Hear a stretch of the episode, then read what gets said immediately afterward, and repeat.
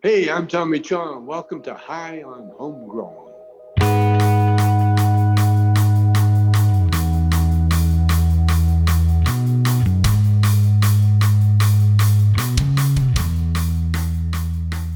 Can anybody hear my fan? Nope. you don't have any fans, bro. That's true. Never thought of that. Your fan, he has one. Big motherfucking fan at the moment. Big motherfucking fan pointed directly at my shitty graphics card. oh yeah, shit, tragedy. Yeah. So anyway, we've started. We are live. Do not say fuck or bugger, right? So Yeah. yes, yes, everybody, Yes, yeah. welcome to Hello. High on Homegrown, the cannabis podcast from Percy'sGrowroom.com. I am Mackie, your host for this evening, and joining me is uh Greenbeard. I, t- I tried so Somebody. hard. I, There's tried, people here to my left and right. I just can't do the professional thing, man. All right, I can't do it. I tried. All right, this, this is what you get. You just get Mackie. All right, GB from Dear Ireland. Gwit. Yes, Dear Gwit people, how is everyone getting on tonight? yes, man. Hope you are all keeping well. And we also have Marge all the way out of Canada. How are you doing, Marge? I'm doing great. Thank you. And also, Temple Grower's not going to be here. He's taking a couple of weeks off, some R and R. He's going to go do some chilling, smoking some fine weed as he does. I hope you enjoy your time off, mate, and you actually relax and not work too hard. And then ZN, what are you saying, bro? Hello. Straight out the UK, of course. There you go. Okay. Of course. Yes. And Monkey from the USA, who's recently been on a holiday this week. This is true. I'm back. Monkey down here. Hello, everyone. Yeah, man. monkey. So Monkey spent some time up on uh, the Miracle Gardens, right? Mi- Oh, Miracle man. Green. Oh yeah. That entire Bend, Oregon experience was a really good time, Mhm. man. Good weed in Bend, Oregon. I can tell you that. And we got that shit on live stream too. So uh, a, a few people seeing it, I think. A few people tuned in. Yeah. Yeah, it was cool. man. Alex took me all around the grow over there for, in Miracle Greens. Mhm. Uh, showed me uh, all kind of different strains they're working on right now. They're breeding a lot of stuff, making a lot of really unusual things. And I smoked some excellent weed from Miracle Greens dispensary, man. Some excellent cherry pie and some really weird stuff like Yeah, uh, man. And we're going to go talk about that cherry pie in strain Yeah, of the week this So week. don't be talking about it yet. Yeah, so don't do it yet. Hold we're off, just monkey. the word right We'll, now. we'll just give him a little taster right now. It's That's what's going to be teaser, going yeah. on later. This is what we'll Oh, be talking yes. about throughout the show. Stay tuned, everybody, for the whole four hours this might be. so, as usual, this week we've got the cannabis news and events, which we'll be going on about the shit that's happening around the world. GB's got some cool news from Ireland about the protest that happened this weekend. I So we're do looking indeed. forward to hearing about that shit. Uh, we said that Monkey's going to cover cherry pie in strain of the week because it's a strain that he tried this week, which he was impressed with. So we're going to have a, a listen to what he thought about it. For the grow guides, we're going to go into how to make easy edibles. You know, nothing too difficult. You don't have to be some fancy chef to be able to throw these things together. Just something simple, some main courses, some desserts, some drinks, ju- ju- just to make Just dinner. eating. And yeah, you know, just so you can eat weed every day. Yes, eat your greens, everybody. You know, especially if it's got. THC in it. yes.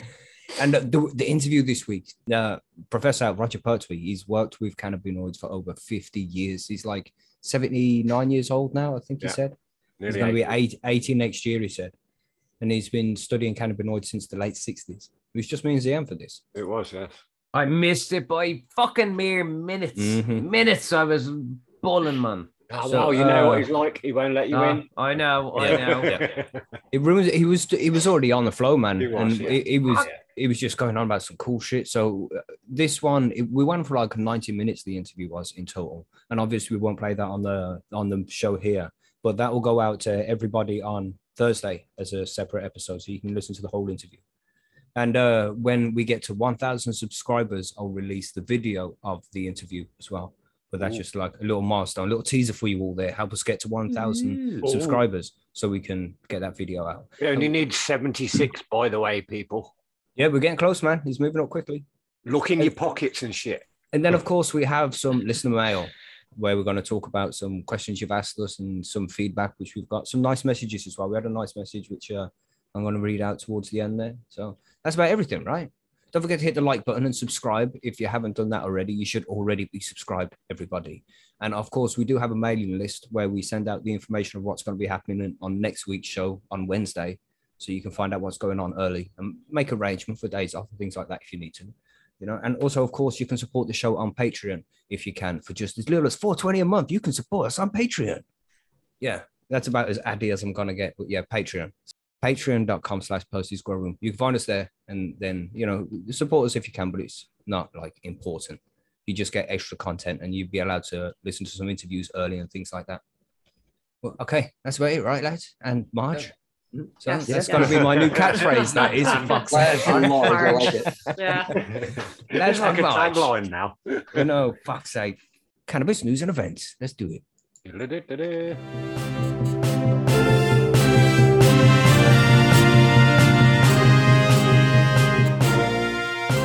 So, what is going on in the world of cannabis this week? Do you want to go first, Ian? Go on then. Um, thi- this one, this one's a bit of a sad one as it goes. A sad one. It, it, it comes from CNN, so it's quite possibly bullshit. It probably. Um, an unusual illness is on the rise in the United States, especially in states that have legalized marijuana. Um, Oh boy. habit- Here we go again. Habitual users of cannabis, including teenagers, are showing up in emergency rooms complaining of severe intestinal distress. They are writhing, holding their stomach, complaining of really bad abdominal pain and nausea, said Dr. Sam Wang, a pediatric emergency medicine specialist. This thing is called hyperemesis syndrome Yes. or Yes.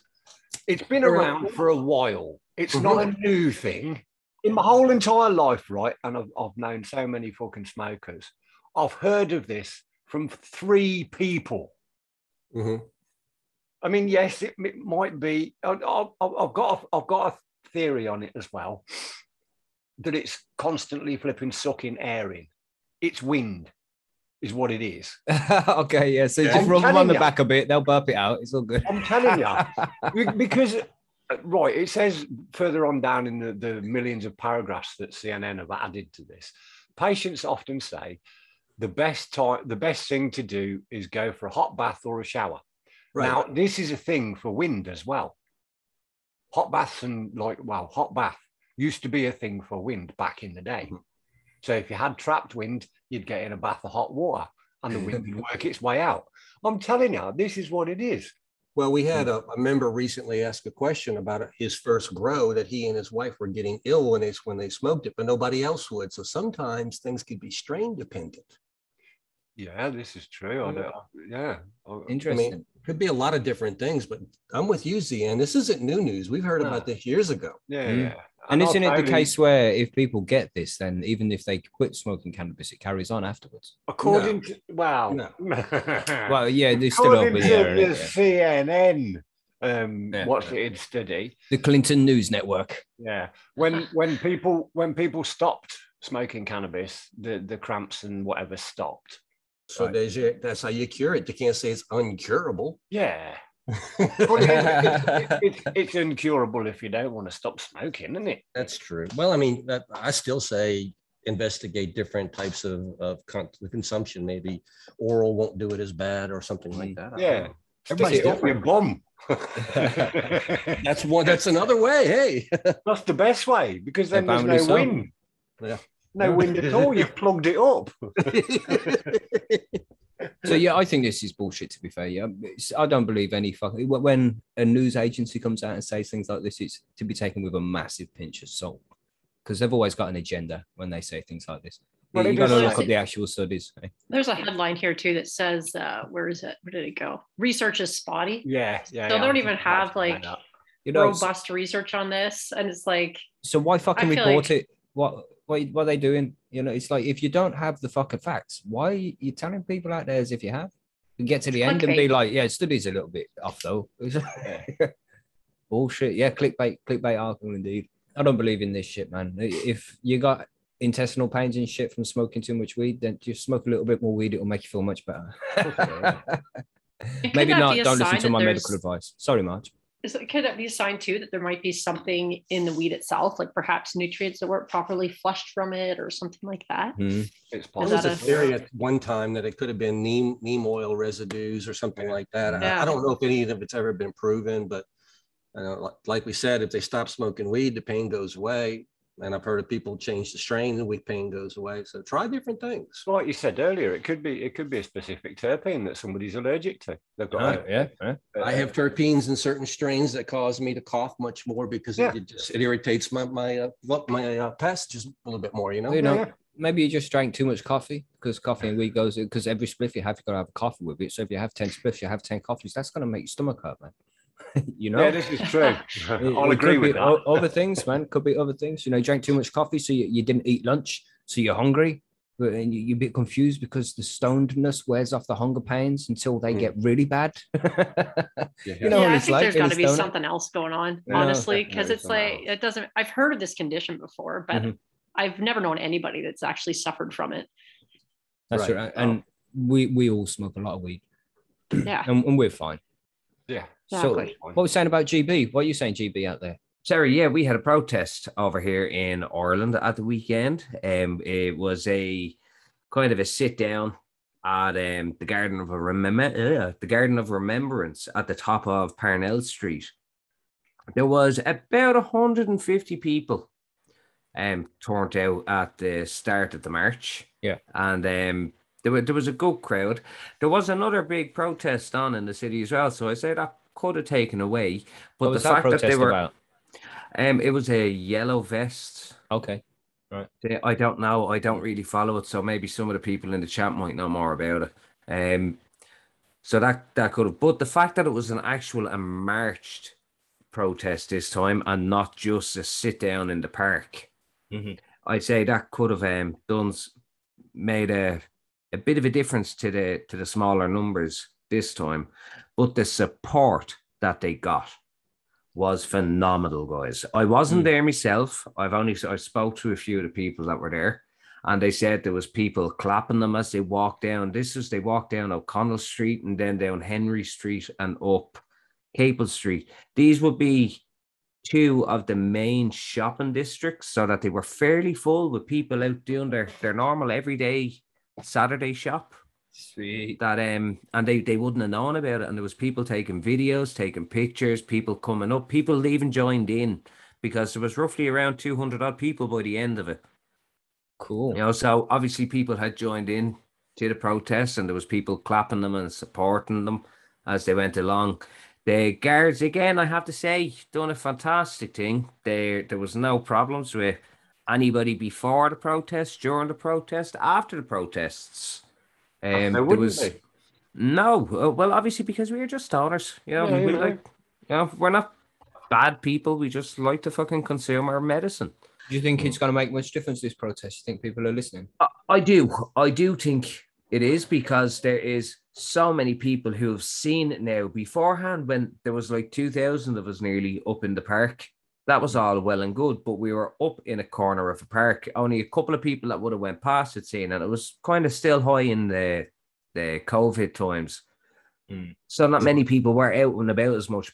There was org uh, just beforehand, like the organizers had been over talking to the guards while talking away on a spliff. you know, you can't Sweet. get any better than that. And then of course we had Martin.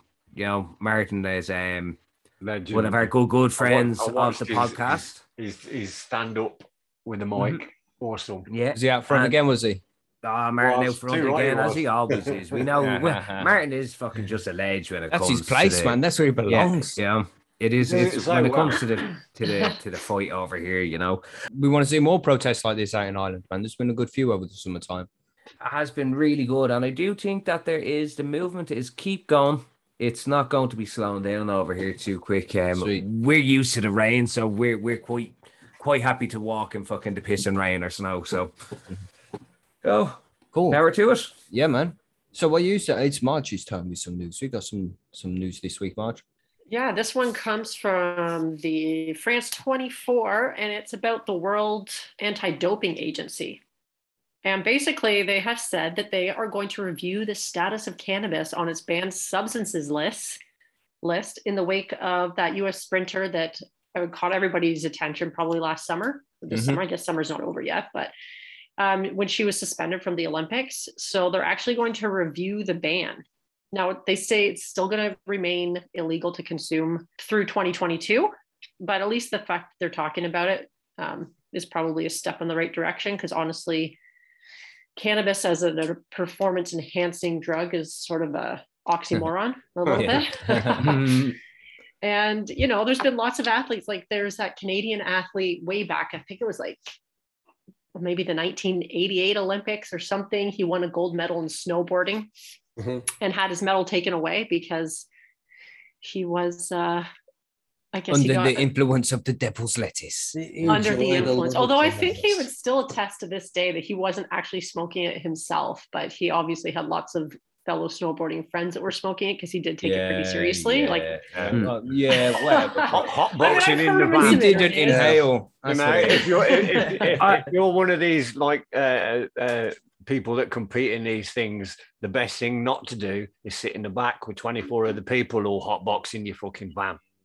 And then go, oh, I didn't actually smoke it. All I did was like a bit of passive inhaling just sat there and inhaled it all. for, for five hours. but it is about time that they reviewed it. I see somebody mentioned here in the comments too that they're like certain sativas get me hyper focused and I get more done. And that may be true for some users, but as a performance enhancer, uh, cannabis is pretty widely available to probably most athletes. So, yeah. So they think this is going to be sorted for the next Olympics. Do you think, Marge? Well, I mean, it doesn't really say anything in the article. It's just saying it's not an unreasonable moment to have a review. So who Yeah, knows really. with the Olympics? I think sometimes it's the Olympics has become. I, I, I don't, I'm not going to say anything more about that, but who knows? Hopefully, fingers crossed. Yeah, because if we I'm sure get to that lots of- 60 and we get to the after party, we'll discuss Olympics at the end. The Olympics Yeah. is gone a farce these days. Yeah. Yeah, we're Farce. changing Okay, yeah, you said it. time for that to change, Yeah. Fucking joke. We won't go Yeah. anymore to oh yes to the after party. yes, until the after party. Because I've got some things to say about those Olympics too. So we're having an after party then, yeah? Oh, there's plenty to be said. Sounds about like a them little fuckers. feud. Come If we on, get to 60, you best if- make sure we get 60. I Yeah, still have the to limit make it all. So if you want to hear us talk about the Olympics in the after party, then uh, get sharing everybody and tell them. Tell them you've got to come and hear them talk about Olympics. Their gloves will be off. So and then we I have some news from Monkey. What's up, Monkey? Oh yeah. Um, I found a little something on the ABC News website. It's uh, talking about illegal marijuana farmers take West water in blatant theft. Now this came out of Oregon, which is just so happened the area I was in. And matter of fact, this this area of Oregon that I was in is very drought stricken. And it just so happened up there at Miracle Farms, the owner was telling us all about their water problems. So this kind of hit home with me. It was kind of cool but this is not really new, new, brand new news. But again, it's being dredged up, as I believe, as a negative um, on pot farming again. Right. But uh, they're, they're noticing here that, that a, a lot of landowners are starting to have water actually disappear completely out of streams to where streams are being brought to a trickle or almost disappearing. And with the West's current condition right now, with high fire rates and low drought, these these uh, streams are not being replenished at all. And they're finding that a large percentage of the water that's being siphoned off is being siphoned off into illegal grows around the state. So no, uh, no giant news there. But what's Wait, happening is the uh, neighbors now are, are being forced to start drilling expensive, deeper wells. So it's now becoming a fight for the water. Who's going to go deeper and who's going to go faster? Um, getting into the aquifers. Yeah, right now, I mean, they're saying that some of the aquifers are, are like six inches down. Now, six inches doesn't sound like much, but six inches down in an aquifer is a significant amount of water being lost right there. Mhm. And this has been happening like over the last couple of years. They're down six inches. So it could happen even further if we don't get more rain or if this continues. So right now, all of these legal states like California, Oregon, Washington are having these drought conditions and all these illegal grows are fighting the same problem is who gets the water first? And I think the state law, as it was explained to me when I was out there, is the farmers who were there first have access or supposed to have their water rights. And after that, it's the community that's built behind them. And then these illegal pot farmers would come in last. Wow. So Oh, these guys are giving giving weed growers a bad name, man. water theft. You know, Well, I mean, it's it's serious water out there. Wow. Well, yeah, I mean, the, they were explaining how the farmers in in, uh, in efforts to try and save some of the water in some of the streams have actually pipelined some of these streams to prevent the water from being sucked up by local trees and being stolen by people.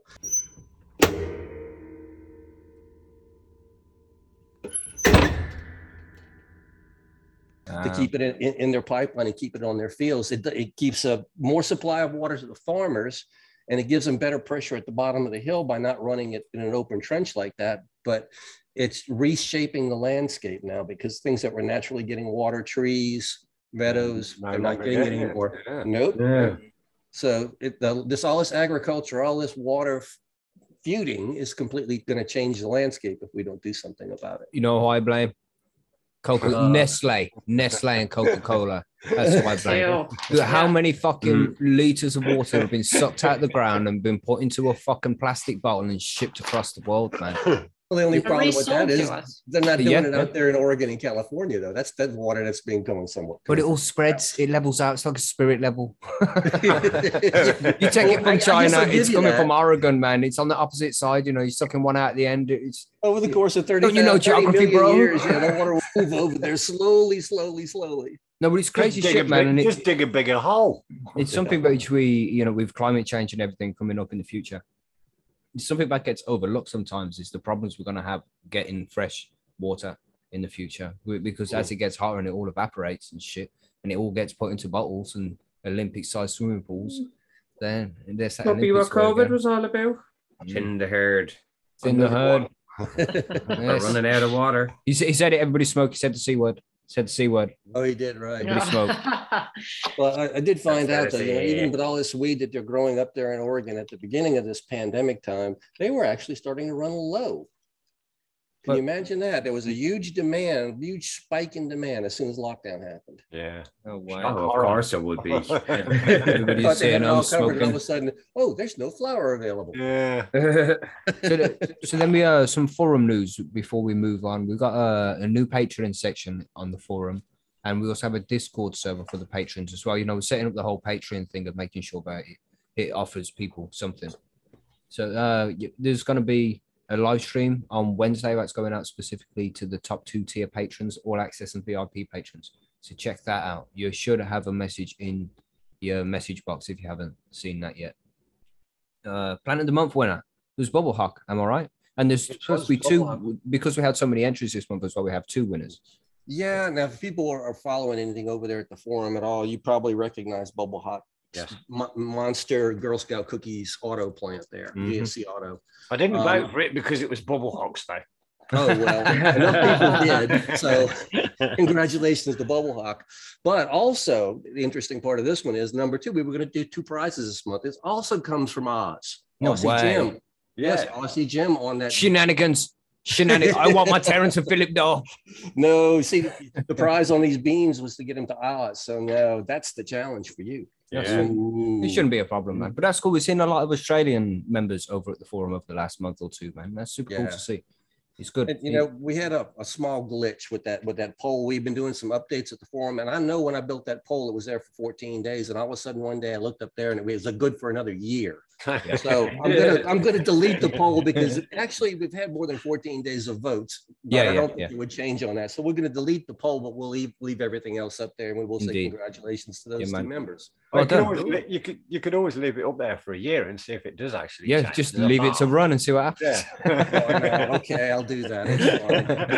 Well, I had, And then, I um, really. I had two two entries in that contest, and I thought, hey man, I got a good contest. And all of a sudden, these guys from Oz show up. My know, yeah. gosh, I well know. done, guys. Some My good growers goodness. over at Percy's now, man. Everybody has learned a lot of shit and just, you know, just gradually improve their grows and just people smash it now. It's like It's every grow you see see is from- fucking quality. Sorry, GB.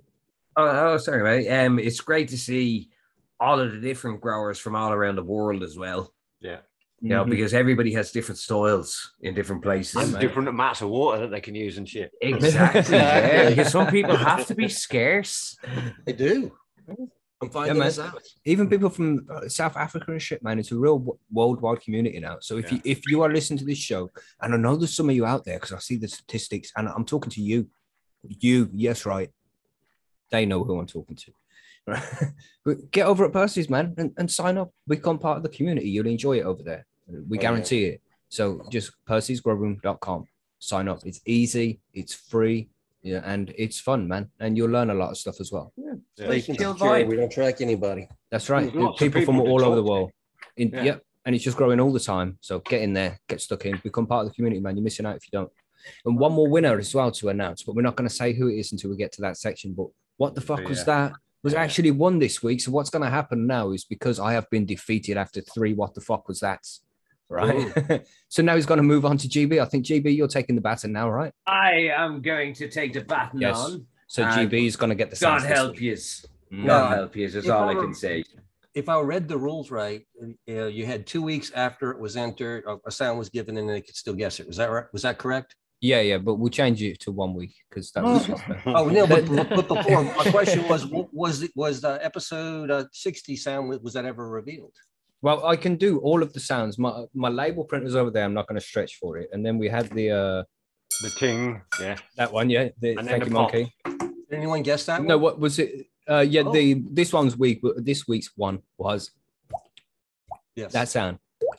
Yeah. Oh. Oh, yo, yo, we're not supposed to be doing that yet. Let's move on to strain of the week. Tricked me, monkey. We'll You tricked me. those later on. What's later in the after party?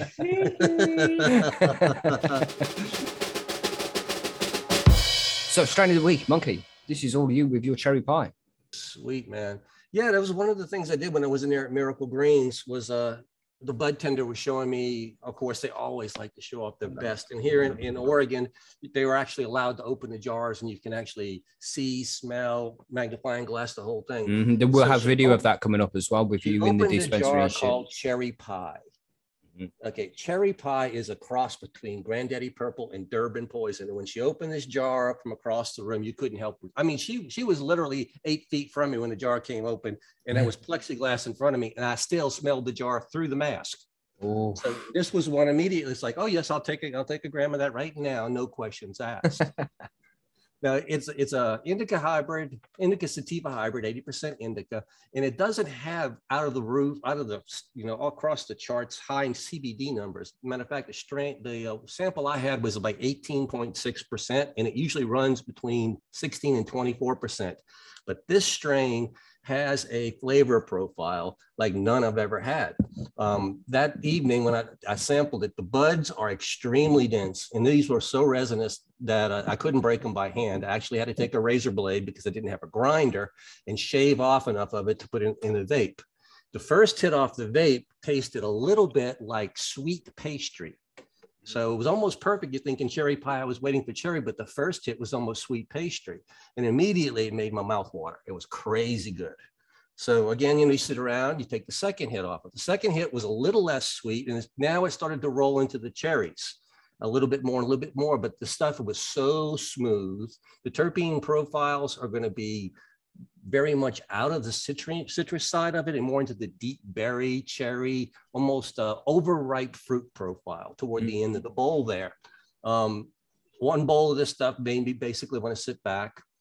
Hammock would be nice. View of the stars. I'd want to sleep, but it was really a good, focused, no pain, high euphoria kind of strain. And this is one that I do not regret paying the top shelf price for, and I would do it again. But I have to do a shout out to the growers. The growers are on this particular one. This is a craft grow, grow uh, dispensary was that was a group a group called Focus North Gardens, and this is okay. ZN, a, an organic super soil grown weed. Unbelievably flavorful stuff. man. Mm. I got it. I gotta say it. Yes, this soil grown weed was like none other I've ever had. no way. Oh, I, yeah. I, I- just had to press record then before you said that. I was going to admit that live to you, but I'm not saying it was just because of the organic uh, soil or what it was, but I have to say that these people did it right. And they are a custom super soil growers and they're a small craft grower. And this was well worth the money. Now, the cherry pie strain is high medicinal qualities. It's good for pain, it's good for insomnia, it's good for stress relief. Most things that are going to be on the indica side of the medical, this is what cherry pie is. It's not a really extremely heavy stone. It's a nice, comfortable, functional uh, uh, medicine, I would say. Really, really good stuff. But I would definitely say it's worth your worth your while if you try it. It's not too easy to find uh, a reliable strain source for this one. It's out there. There's a few breeders of the seed, but it's not one you find everywhere. Give it a shot, though. I would Yeah, man, sounds delicious. Sounds like one I'd like to try. Oh man, that's some good ones. Now I have to say something about Alex's strain. Now uh, I couldn't couldn't do the review on the one that uh Stoner Chef brew. That was uh Purple Punch because I already did that that review, but it was well worth a review because again, an organic super soil grown Uh-huh. Purple Punch was so flavorful and Uh-huh. so good, man. Is that it twice. Yeah, is you, are you going to do it, monkey? It sounds like a little bit of a conversion here. Watch monkeys getting bags of sour for next week. No, monkey's not changing just yet, but I just have to say that uh, I'm not sure if it was the grower's skill or the soil or what it was, but There's I- only one way to find out, monkey. This is very true. Get yourself a bag of that Soham, bro. Just one bag. You don't have to do anything send- different. Send a message up to like Canada up that way and get a bucket sent down. Yeah, from TG. TG himself. Yeah, good his shit. own, yeah. You Well, I know? know we're far enough south down here in the river delta that you know I'm sure we could find uh, enough good organic material here to make a good soil somewhere. But eventually, I will go there. But I just had to throw that out there that you know Monkey has now tasted some exceptionally soil grown weed, and he's now considering at least a little bit. Conversion on Yeah. the fucking Small, small. Twisted is welcoming you over to the dirty side as well here. He said welcome. I thought you guys would appreciate that though. But anyway, guys, cherry pie. If you haven't tried it, I would highly recommend man. this. one. Give it a It's shot. good stuff. Nice. the cherry pie monkey Yes. was that originally was that one of the Belushi Farms creations, was it? I don't think no. There's really no official uh, credit taken f- that for who who actually came to strain together. It's kind of really muddy, one of those things. But if if Belushi says he bred it, no, it did not not this particular thing, this thing here. Huh? Uh, this was around long before. Jim Belushi came around with his farm. I've heard about this one for for years now. Yeah, I know he has a cherry. I thought it was a cherry pie as well. Mm. Yeah, could be a sim- similar maybe. name, Could be or something maybe similar, yeah. Yeah, it could be his pheno of it or something like that. Anybody can can breed it and call it. You know, Yeah, yeah, very true. Shit, man. So, and cool strain name seems to match the flavor of it as well. It did. I mean, like I said, uh, this was. I've never, I haven't had that experience too often. To where after the first hit in the vape, your mouth literally starts watering, like it's like it tasted so good. So that was an uh, experience unto itself. Sweet. Really good. Yes. Nice one then, monkey. Well, we'll find out next week what strain we're going to do next week. Oh yeah. Yeah, man. No, I think GB, you you're harvesting soon, right? When's your harvest coming?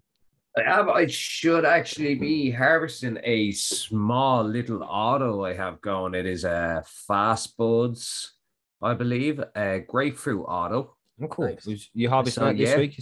I'll be harvesting that this week. It's a tiny, tiny little plant. I'd say she's probably only going to give me about a half ounce to an ounce, to be honest. But it's fucking pungent and it's so pretty. Sweet, man. So we'll, we'll look into that one next week. That'll be strain of the week Hmm. next week. Grapefruit, was it? Grapefruit? Grapefruit, yeah, by um, Fast Buds. Okay. Yeah. Now so with that, sorry, before you chop it, take a picture, put it in plant of the month. Oh, I will indeed. I will indeed. Sweet. There's big fat fucking nugs on it as well, man. Nice. Right then. So now we'll go on to the grow guide so we can talk about edibles and how to make cherry pie with ganja. Let's do that. Oh, Cherry pie with cherry pie.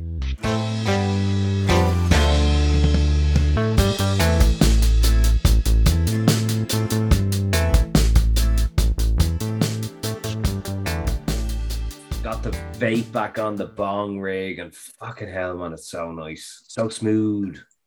Mm-hmm.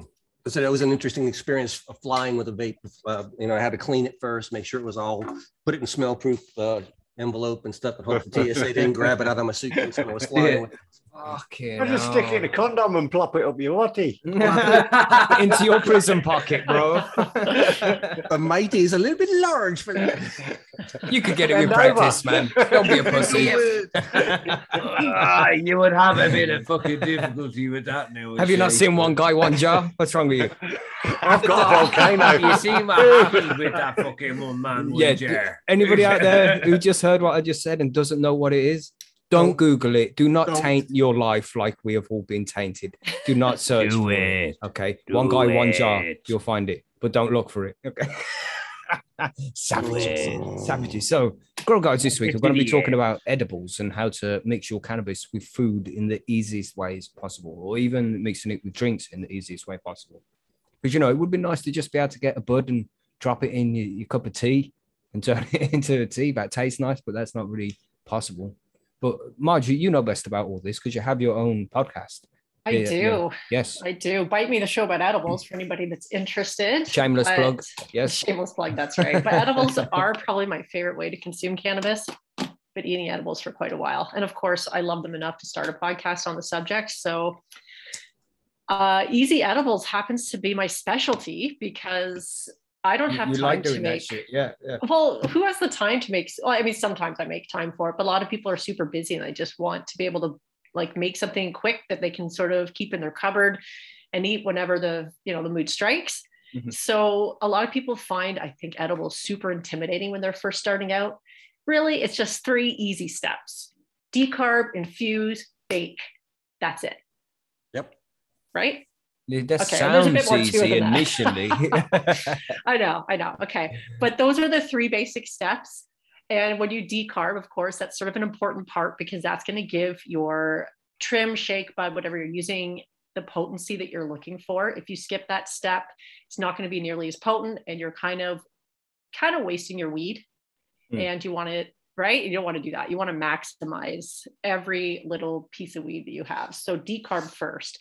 And for any of you who are in a place where it's not legal, uh, do note that if you're going to decarbon your oven, which is what most people do, it is really stinky.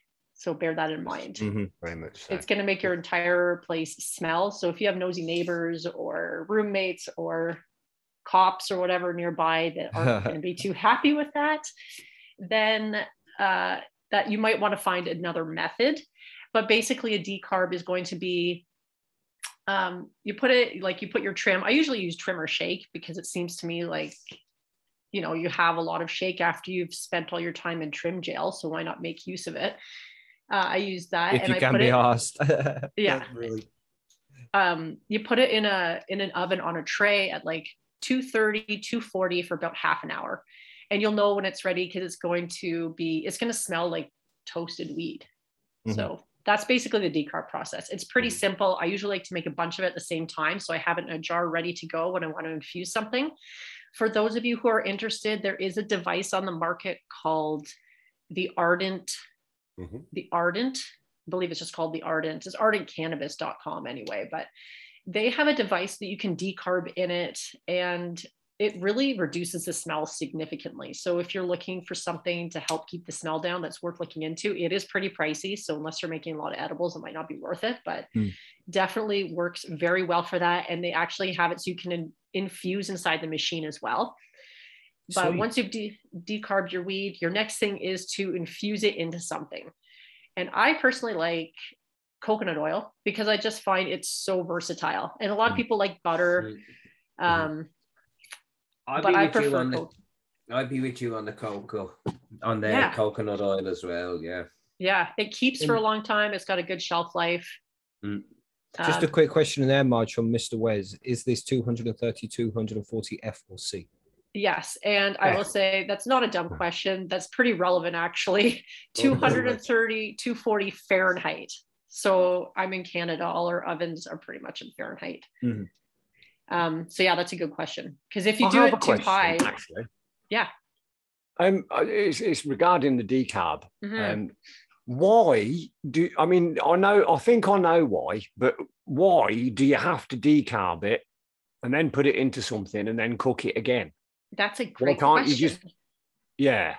Um, I think basically the decarb process is what's going to convert the THCA, so it has that acid molecule on it. It removes that acid acid molecule to convert to THC. When you smoke weed, you do that when you light it up. That heating Mhm. process that happens instantaneously. Mhm. Um, so you do that ahead of time because I think if you're just doing it like if you just throw it into the infusion, it's not just it just doesn't have the time to activate. And I've talked to numerous chefs about this, and they would all say the decarb process is necessary, is a necessary step. So that's Right. basically why. Because if you don't do well, it, you decarb for like potent. 40 minutes or something. You do that for much longer than you would bake like a cake or a brownie, right? Yeah, I usually do it for like half an hour, Mhm. depending. But And, yeah, and cakes Mhm. take like 15 minutes. yeah. Sometimes you're cooking a batch of cookies, and they're going to be in the oven for like 13 minutes or something, and that's just Right. not very long. time. It the needs a bit more time. Central Yeah. temperature will never reach that 240 either. And the cook- Mhm. Yeah, Mhm. yeah, So decarb for all first. It's just to make sure that it's done. eh? It's yeah. Now another make sure. trick is if you are in a place where you can't decarb because it's going to smell the whole place up and an ardent is out of your budget, then a dry herb vaporizer is your best friend because all that already vaped cannabis is pre decarbed. So you've already got decarbed weed. Um, you've already Oh, got so- decarbed weed. Where did you go? So so easy to make brownies with your AVB. Yes. So Yes. so Yes. I only done it last week using Marge's advice. That's Oh, right. And you were eating those last week, and I think you ate half a pan during the show. Yeah. I did. Can, can, can, you, can you hear the happy in his voice already? Yeah, and Yeah. I've already started fucking collecting my AVB again. Yeah. Looking at a quart jar full of it right here. That's going to be fun. I have to do something Mm. with this then. Ah. So once it's all decarbed, what would you do then, Marge? So you're going to choose your infusion uh, like method, or I guess that, and like I said, coconut oil is a favorite of mine because of its versatility. There's lots of recipes out there that call for butter that you can easily just swap in coconut oil in instead, and it, it'll work just fine. I personally, if I'm not using a device like a magical butter or the ardent, because I have both of those, I do it on the stove. So I would get like a pot of water. I put my stuff in a jar the the coconut oil and the decarbed weed inside the jar, put the jar in the water and let it boil, you know, gently boil for a couple of hours, trying to keep the water levels topped up. And then you're not having to stand there and stir it, which is the first how I used to do it way back in the day. And holy shit, that's like a time consuming process because I was using butter too, and you can burn that as well if you're not careful. But this way, it's pretty safe. And you can use that method with butter, with uh, coconut oil, uh, olive oil, avocado oil, honey, syrup, like most of the different um, infusion types that you want. You can do it just that Mm. way. And I find it's one of the easiest ways. Some people do crock pots and stuff like that, but I don't know. That's seems you got to So- get out a whole other thing. And uh, So then you just I'd take that shit easy. and add it to food and stuff. yeah, it's, eh, that's Yeah, exactly it. Simple as that. as simple as that. And that's why people are like, oh, it's, you know, it seems so intimidating. But it, the easiest thing is to get like a box. If you've never made edibles before, get a box of brownie mix or a cookie Yeah. mix. Make sure it Mhm. asks for a fat on the ingredients because there are ones out there where you Like just 10 add grams water. of butter or something. yeah. Yeah. Mhm. But if you pick up a box and get it home and it's just like just add water, then Just whack your butter in anyway. It doesn't do it any bad. Believe me, I've done it. you have done that. I've done it twice. Same bloody shop. So don't do what zombie does. Make sure you read the back of the box. Their Yeah. instructions, The hard part. Marge. Men don't read instructions. We don't know. This is true. We read them when we need to, like when Well- we've emptied it in and thought, oh shit, that like says like the second time you bought the box. Oh, the same box, same shop. Oh my god. bought the same box both times. So don't Ah. Yeah. do that. That's uh, the lesson of what not to do. Yeah. Just buy the box that calls for an oil or a butter on it on the list. And other than that, if, if you have like a recipe book, like I don't know, you got a joy of cooking or whatever, flip to any page and find a favorite recipe, and you can probably substitute something in that recipe with an infusion of some kind. So you could essentially get this coconut oil and say you made a main meal, your chicken dinner, your beef and shit. Just add that to your gravy. Yeah, yeah. And actually dips and sauces are a great way, a great thing to infuse because a lot of the times they're not like you don't heat them very much because sometimes if it's, you know, if you're cooking something in the oven at really high heat, it might be a little too hot and could destroy your your cannabinoids in your infusion. But dips and stuff like that are a fantastic thing to infuse. Mm. Now, hang Um, on. You're telling me I can make my ketchup and my barbecue sauce, and I can put infusion into that. Don't Yeah. say no, Marge. Say no. Don't tell him that. Oh no, we are gonna. He's gone. He's gone. I know, but I, I like that. Jamie. Let's hear the So door slam behind us. You know, door closes. He's got Barbecue's on. Yeah. Fucking telling you, I've already been on. I'm on Amazon already looking at this ardent. Yeah, No, yeah. it is a bit pricey. It is pricey, but- yeah. So you have to be like pretty invested. Um, Mm. But again, if you're Oh. using a dry herb vaporizer, it, the only thing depending, it, uh, if you smoke a lot, then you'll collect a lot. So you know, there's that. I'll I But- do put, I'll put money on it with you lot, right? With- Without GB listening to this now, there's one of them coming to his house. Next week we'll let you know how it works. Yeah. I do have one. It worked. It does work really great. and I would recommend one. I mean, as far as like infusions, it doesn't hold as much as say a magical butter machine. But if you're looking for like a multi-purpose device, honestly, you press a couple buttons and you walk away and you come back and it's it's done. It's It it's just pretty looks like a big coffee cup. yeah. So Yeah. pretty much, right? You make your coconut oil with your cannabis infused with it, with the decarb process, like Marge said there. And then Yeah. you can use that and put it in cakes, cookies, any kind of desserts that have anything that needs butter to make it, right? Exactly. And Yeah. then when like- it comes to main meals, you can make sauces and dressings and shit like that by just using the same coconut oil infused cannabis. Yeah, And- you can. That's where you might get into different types of infusions like butter or Mm. olive oils or something. I do myself tend to lean more to the sweet stuff because I also happen to live with somebody who doesn't want me dosing them like for every dinner, even though I don't mind dosing So, myself. what's wrong with you? Stop being a pussy. Eat your dinner. I know. Eat and I be merry. So, you know, sometimes doing your dinner isn't always ideal, but that's why Yeah, yeah. you know, sweets after dinner is perfect, right? It's like your Mhm. little Yeah. dessert. And the advantage is like I just made this batch of chocolate chip chocolate chip cookies that are fucking amazing. Um, and my husband was complaining. He's just like, you always make them infused. I was hoping that you would make a batch that wasn't Wow. infused. But the thing is, if they weren't infused, I eat probably four or five fucking cookies. There you. When they're infused, yeah. I Just keep it diet reasonable. I'll be like, I'll just have one cookie. All right. right. Right? So, So- So you have method to your man. Yes. Yeah, that's a great Yes. gap in the market right there. you I know? should do this and fucking at home because it might stop the other fucker eating. Want to eat less? Add weed to Yeah. everything. Yeah. it seriously works because the one time I called into work, it's because I had made a fresh batch of cookies and I ate mm-hmm. four of them.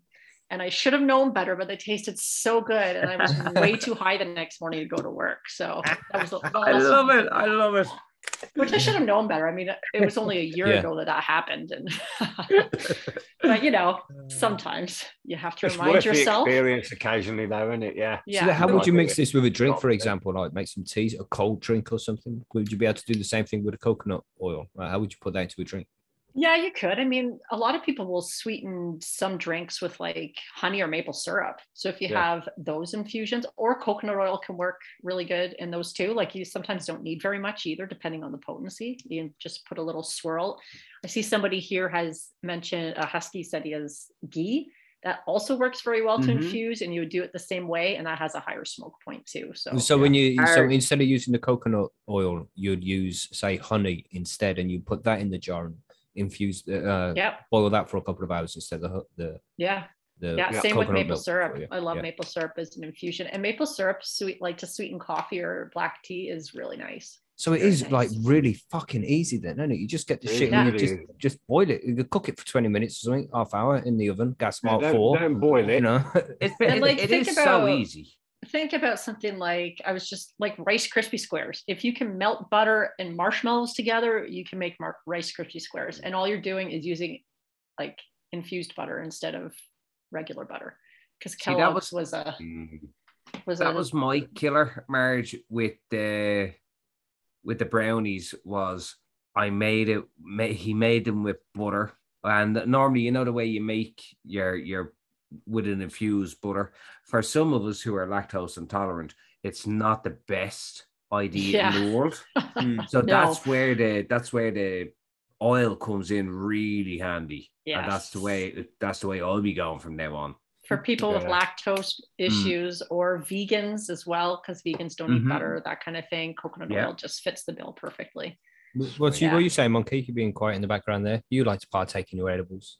I partake in edibles every morning. I start my day with a MCT oil infusion in my coffee. And I use a little heavy nice. cream and then mix the, the cream with the MCT and then pour coffee on What's top. of that. MCT oil? Uh, it's a medium chain triglyceride. It's, it's a uh, modified coconut oil, makes it easier to Okay.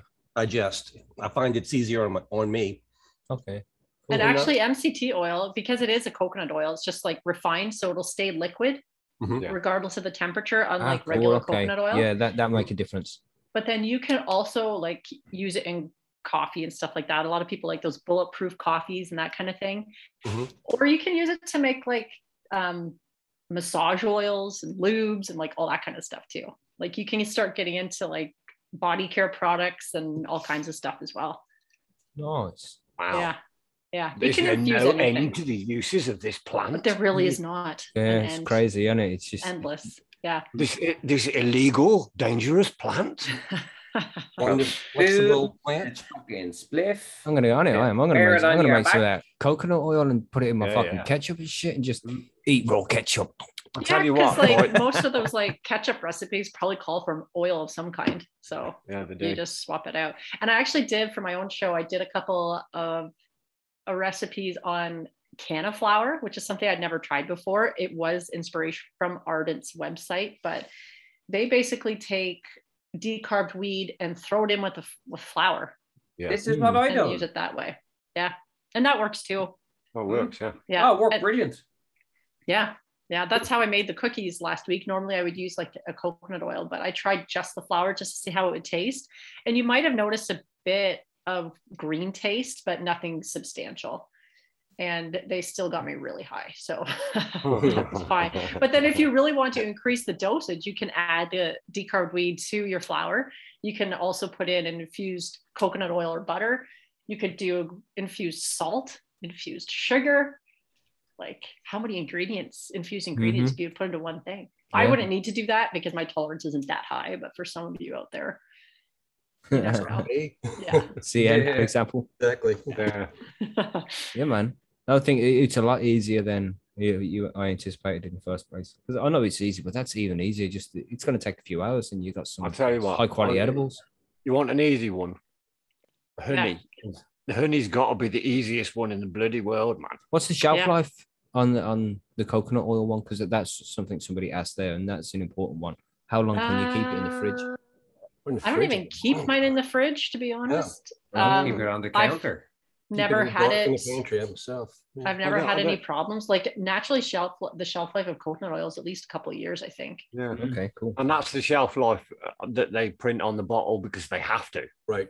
Yeah, Well, it's Yeah. like I'm pretty sure it'd last longer than and that. the shelf life fair. of like honey would be probably forever. Well, what So- I do Yeah. often is like I've got this really nice barbecue spicy Tabasco sauce, that really hot shit, and you know I Yeah. like to just put a few little drops of that on like everything I eat.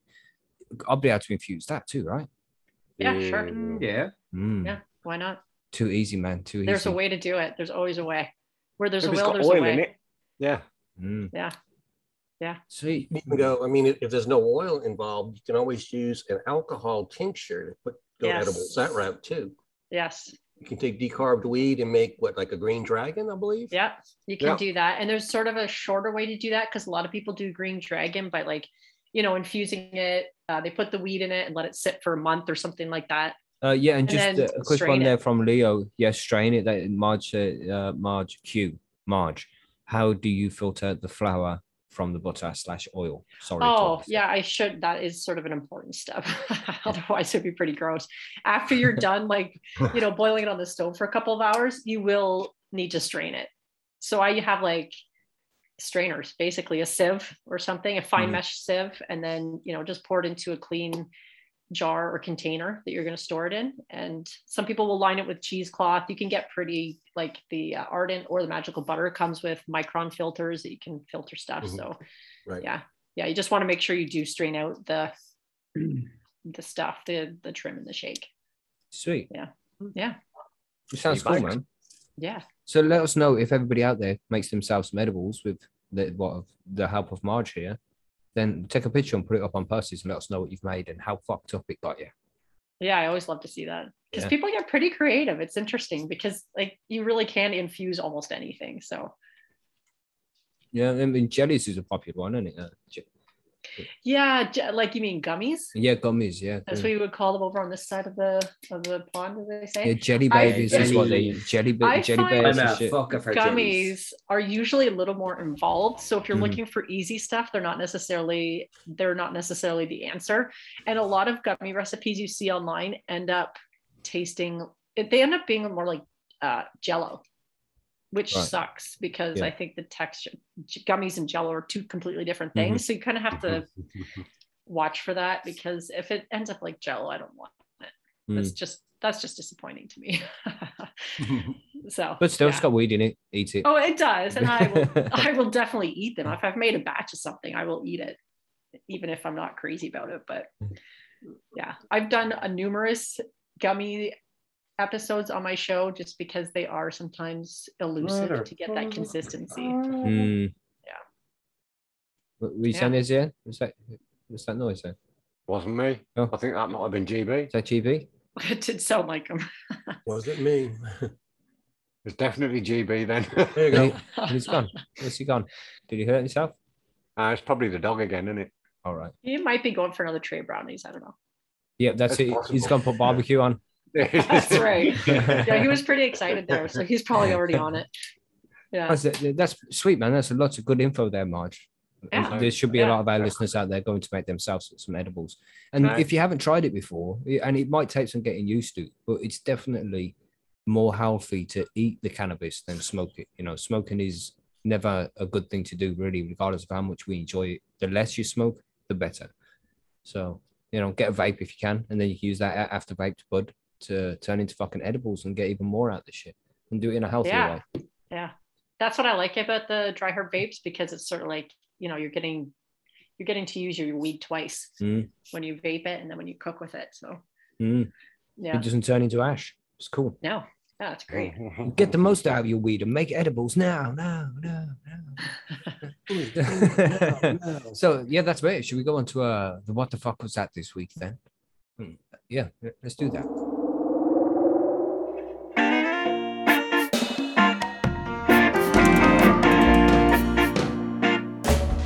Right then, what the fuck was that from last week? It was a sound that sounded something like this. A few of those. So Mhm. I- I've actually got it here playing. I don't need to, because I thought this would make it easier on me as well. If we just made random sounds with things that are close to me, then I don't really need to get a recording of it because I can just grab it and do it on the show, right? but anyway, I, I do have the recording here. This was the sound which you would have heard in last week's show.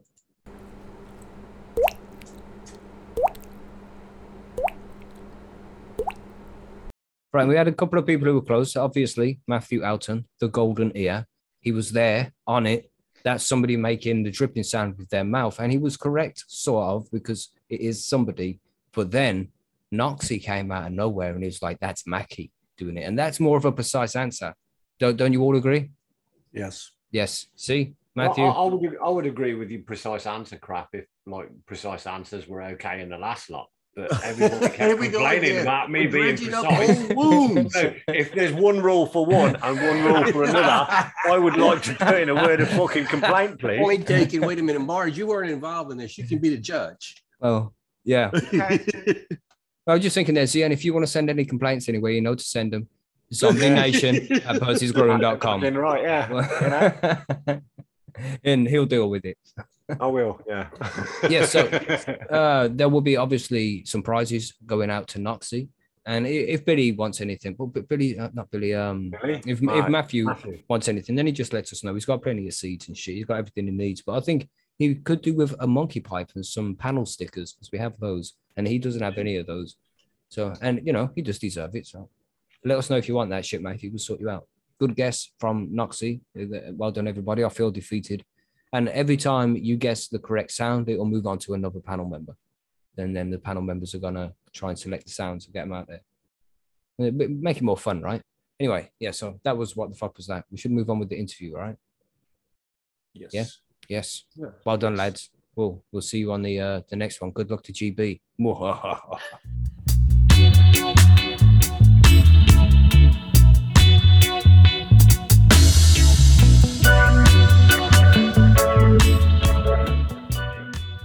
Well, coffee appeared again, and as as a result, my spliff also disappeared. Oh, oh you'll have to roll another one then. I think I have one roll, right? Well, you killed that too. Oh my goodness! She's just standing there, shaking her head side to side. No, Go, What- Mrs. was it me? yeah. So this week's interview, we sat down and we spoke to Professor Roger Pertwee, is his name, and this guy he's he's never smoked cannabis ever, even though he's been researching it for like fifty years, and he's made some quality discoveries. He discovered THCV and what was it called? That other one, amandamine, something like that. yeah. There's some chemical that uh, reacts with the CB1 receptor and increases uh, how potent Potency. Yeah, yes. the THC or CBD is when you smoke it. Real interesting shit. This guy knew loads, man. There's lots of baffling words. So, you know, it, it's it might baffle some of you guys, man. It baffled the fuck out of me. There- There's a lot of complicated words in there that he uses, but it's really interesting shit. When I put the proper video up, maybe I'll put like a translator up. you know, when he uses a complex word, I I just put it up. He's like, that's what this means. That's what this means. so it'll be a What's good his- site. Anandamide. What's his book? right? Did you have here Um, that he's written a book? Uh, the the He's handbook. written a few actually. what was it called? The Cannabis Handbook. Yeah, Yeah, uh, the Handbook of Cannabis. And he he also said that GW Pharmaceuticals wrote some stuff in there about how to grow cannabis for medicine. So it'll be interesting to see what they have to say about that. But the book looks extensive, man. It, it's looks quality. And if anybody's interested in buying it, it's like 50 somewhat squids on Yeah, Amazon. it's not a cheap one. But uh, he's no doubt going to be. You'll listen to the guy, and you, you'll see he was the editor of this, so it's going to be some some high quality info in there. Well, so- it's a medical book, isn't it? Yeah, For one.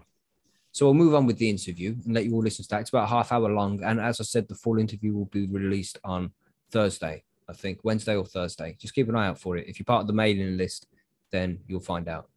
Make sure you sign up to the mailing list. It's in the description of the video. Uh, and Patreon too. That's in the description of the video. Uh, and clicky, clicky, likey, and yeah, and, and Facebook maybe and subscribe, you know, Instagram and lot. Twitter. We're getting all the social networks fired back up again. So on any social network, whichever one you choose, which one is your favorite, just go there and search for High on Homegrown, and you'll see our page. Drop us a like and drop a comment on the page or something. Let us know you're there. That'd be sweet. But for now, here's the interview with Professor Pertwee. Enjoy.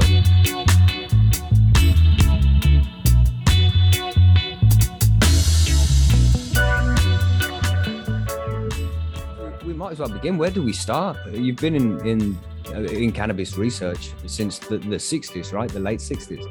Um, yeah, um, that's right. Yes, um, I was. Uh, what happened was I, I was at Oxford doing a degree there, and uh, while there I worked with the army. Actually, um, I was an officer cadet with the Royal Engineers, and um, I had the opportunity to do an army diving course down in Southampton, which I did, and became a qualified diver.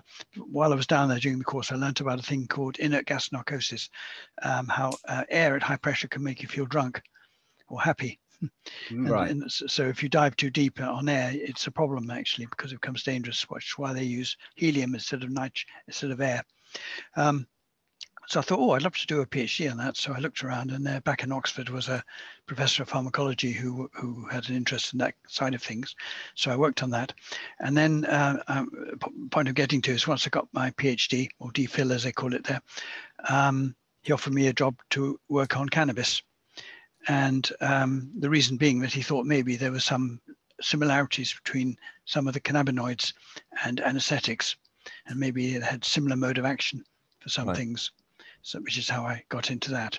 So before then, you had no previous interest in cannabis. Did you hear about it, or what was it like uh, back in the 60s when it came to cannabis in the UK? Well, I heard about it vaguely. It was becoming recreationally, um, I think, uh, a big a big thing, Hmm. but not while I was doing my. Fir- I don't remember it when I was doing my first degree. So Right. I think, uh, it, uh, well, uh, maybe I just missed missed it. Mhm. Maybe it was going on with me not noticing. Um, but um, yeah, but it became a big thing. In fact, uh, when we started working on cannabis, we worked with a, we used to extract cannabinoids from a dark green liquid called tincture of cannabis. and, and, that, and that was a medicine at that time in the UK. Right. Uh, and it was given for things like pain relief and so on. Um, my wife, um, who, I- who I later met and married, um, she was a nurse actually. She remembers giving it to patients in hospital. Oh, right. Um, because this was before the Misuse of Drugs Act came into place as well. Well, in, in uh, it was banned eventually uh, in Yeah. the in the in the late '60s or early '70s. Um, it was banned, um, but luckily um, we'd got enough of it to to do our research because there was very very few other sources um, of cannabis available other than growing the plant. Right. Really. And I Um, suppose you wasn't allowed to do that.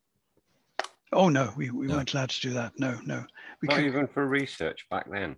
Wow. Um, I don't know. Um, but we, but uh, we were more interested in the individual chemicals, and the green Mhm. liquid we had was fine for us Yeah. because yeah. it was a good source of that. And um, we were, I worked with a chemist as well who used to extract the uh, cannabinoids. He had a huge machine, um, and he used to just uh, open a tap for a particular one of the cannabinoids. They was to be separated out on this huge machine, Wow. and it was wonderful. Yeah, and this was at a time when we knew very very little about uh, the plant cannabinoids. Um, uh, one of the ones uh, we actually discovered one called te- called uh, tetrahydrocannabivarin, uh, or THCV, which is structurally very, very similar You, to you discovered THCV? Yeah, in um, Wow. in the in the green in the green liquid tincture. Yeah, it was in there, and we discovered it and and and uh, were able to determine its structure. Wow. That that that's that's super cool. That is, Professor. It was, yeah, it was, it- it was- Quite important really. It, it was great. Yeah, that's right. Uh, so we did that. So did And- you ever get a reason for for this green liquid? I mean, as a- as a like um, um, a medical practitioner, should we say? Um, did they ever give you a reason for why it was banned? I think because um, there were other medicines around which could do the same job equally well, and they were worried it might get um, t- people might take it and use it uh, recreationally right. uh, because it had THC in it, of course. Yeah, yeah, yeah. The, the and- really and- dangerous drug. And you could get high on it probably in the same way as you could get high on cannabis. It was probably no more dangerous than cannabis, Mhm. um, but it, of course, and also of course, it was a liquid, not um, a plant. Um, so Mhm. anyway, I think it was banned because it was felt um, the risks out, outweighed the benefits at that time. Mhm. Although that said, cannabis, of course, was a very important medicine at one time um, when there were very few other medicines around. Queen Victoria was given it actually to help with menstrual pain That's Hmm. right. Yeah. um, and that was when uh, at a time when there were very few other medicines around.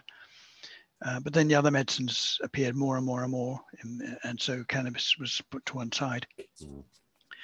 Um, I found actually that um, one of cannabis had one similarity with uh, alco- with uh, anesthetics, which is the way it affects body temperature. Um, and what we found was what I found was that what I discovered was that anesthetics like uh, uh, nitrous oxide or nitrogen at high pressure uh, lowers the uh, body temperature Mm. so that animals regulate at a lower than normal temperature. So it resets the set point, opposite to fever. Fever, you, you feel cold unless your temperature is high. Right. Um, for, the, for cannabis, you feel um, too warm unless your temperature goes down, at least in the animals. And um, Yeah. th- sorry, that was for anesthetics. And later I found that cannabis was exactly the same, at least um, THC in cannabis. It also caused the animals to um, lower their temperature. So we switched off their heat production. They, Was- they, they relieved, they re- released heat from their body. So their, their body, their skin temperature went up and their body temperature went down. And I did, I developed an apparatus which allowed me to look at the behavioral side of that. And what we found was that uh, the animals were given a choice between warm and cold. It's a big circle they could run in a tunnel. Uh, if I injected them with uh, THC, they rushed into the cold, and their temperature went down. And All then right. they and then they shuttled at a lower uh, to keep their temperature about four degrees below normal. So Wow. w- when you say animals, you mean lab rats, These were mice, yeah. mice, Uh, and so you'd inject them with THC, and would you inject them with other cannabinoids as well? And see No, it what- was, just, it was just THC at that time. Right. That being, I was I did- was we this in the sixties, the late sixties, early seventies? Was it? That's right. Yes, Right. yes, yes. I also developed um, in vivo assays um, for measuring the effects of drugs like THC, and one was uh, what's called the I, the uh, well. What happened was I I moved from Oxford up to Aberdeen about 1974. Uh, because I've I'd uh, decided I, I couldn't go on living on grants. I needed to get a permanent job. Right. And in, in Oxford, in Aberdeen, I, there was a lectureship going. So I moved up there and um, continued my research on cannabinoids. And there was a, a um, research lab there working on um, opioids and uh, including peptides, including uh, uh, one which turned out to be endorphin or enkephalin, which is an, an endogenous opioid. So they discovered the endogenous opioids. And one of the tissues they used was a, a mouse isolated vas deferens. So I thought, oh, maybe I'll try that and see if it works with uh, cannabis as well, or cannabinoids. So I tried it for THC and it did. And uh, in fact, it produced similar effects to op- to the opioids, although probably acting, well, we know now, definitely acting through a different mechanism. I mention that because uh, shortly after that, um, cannabinoid receptors were discovered. these are pharmacological receptors for drugs like THC. And was you part of the discovery of those as well, the CB1 receptor? Not really. No, that was discovered. that that was discovered uh, in the late 1980s and around 1990.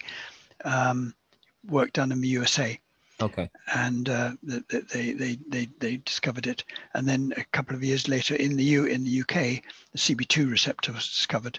Again, I wasn't involved in that discovery, but uh, what it raised question it raised was why do we have these receptors? hmm surely not to get high on cannabis. There must be some other reason why we have them in our Mm, bodies yeah. and in our brains. And that led to a search for endogenous compounds which can um, act on those receptors and are released in a way which maybe is beneficial or maybe not. And um, one such compound was discovered called anandamide.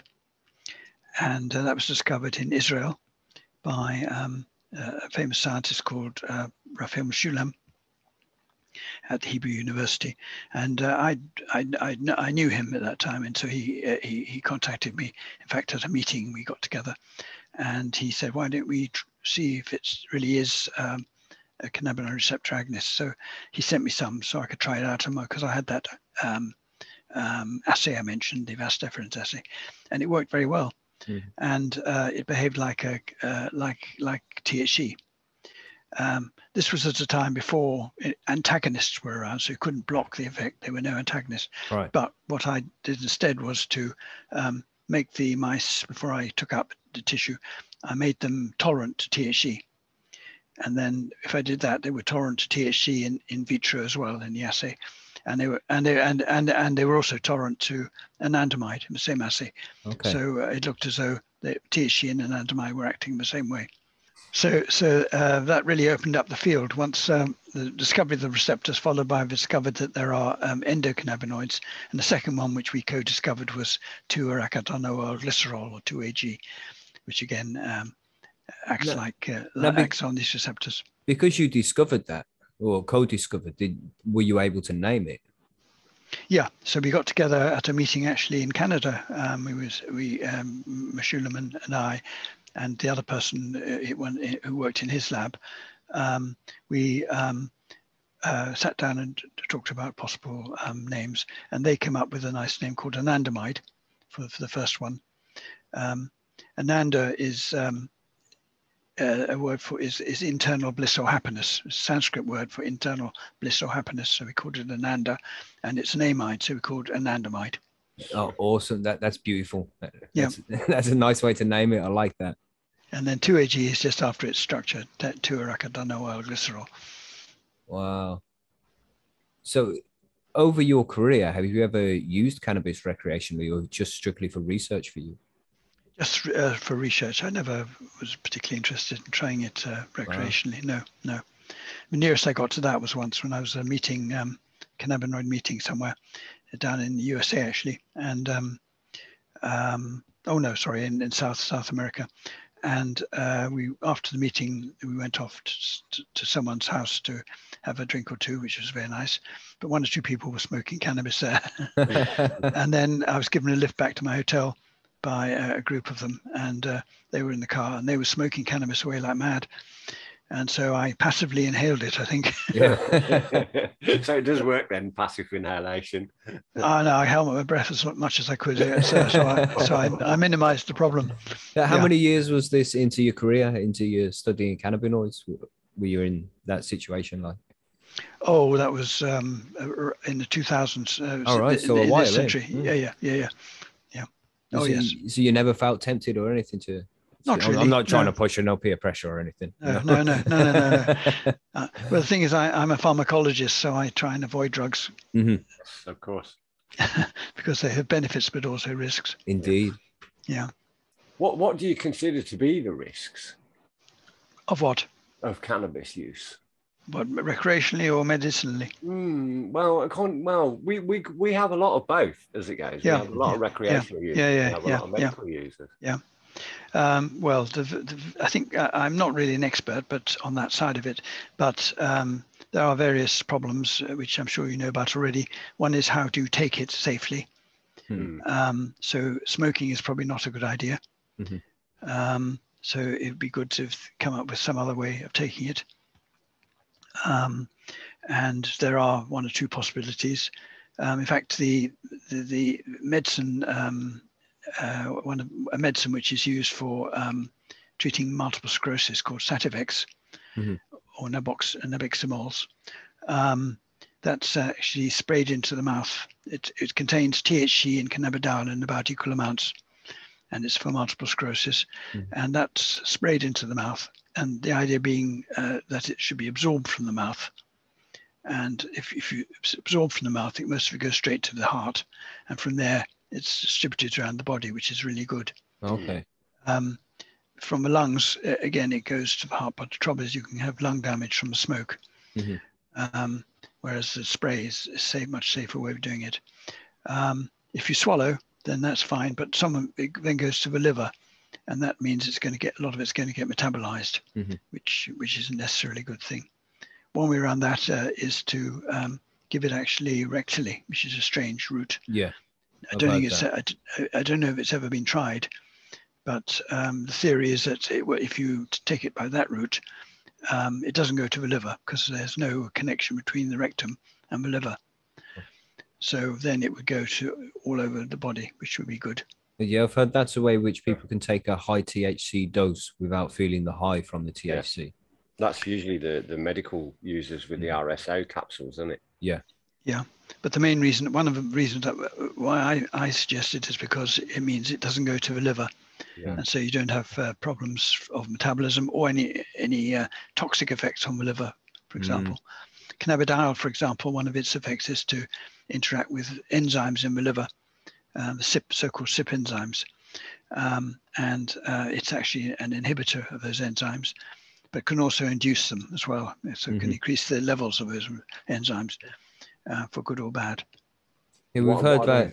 So, sorry, Ozzy. With the, Sorry. with CBD, we've heard that um, it can. We've we've we've saying that it inhibits certain things in the liver.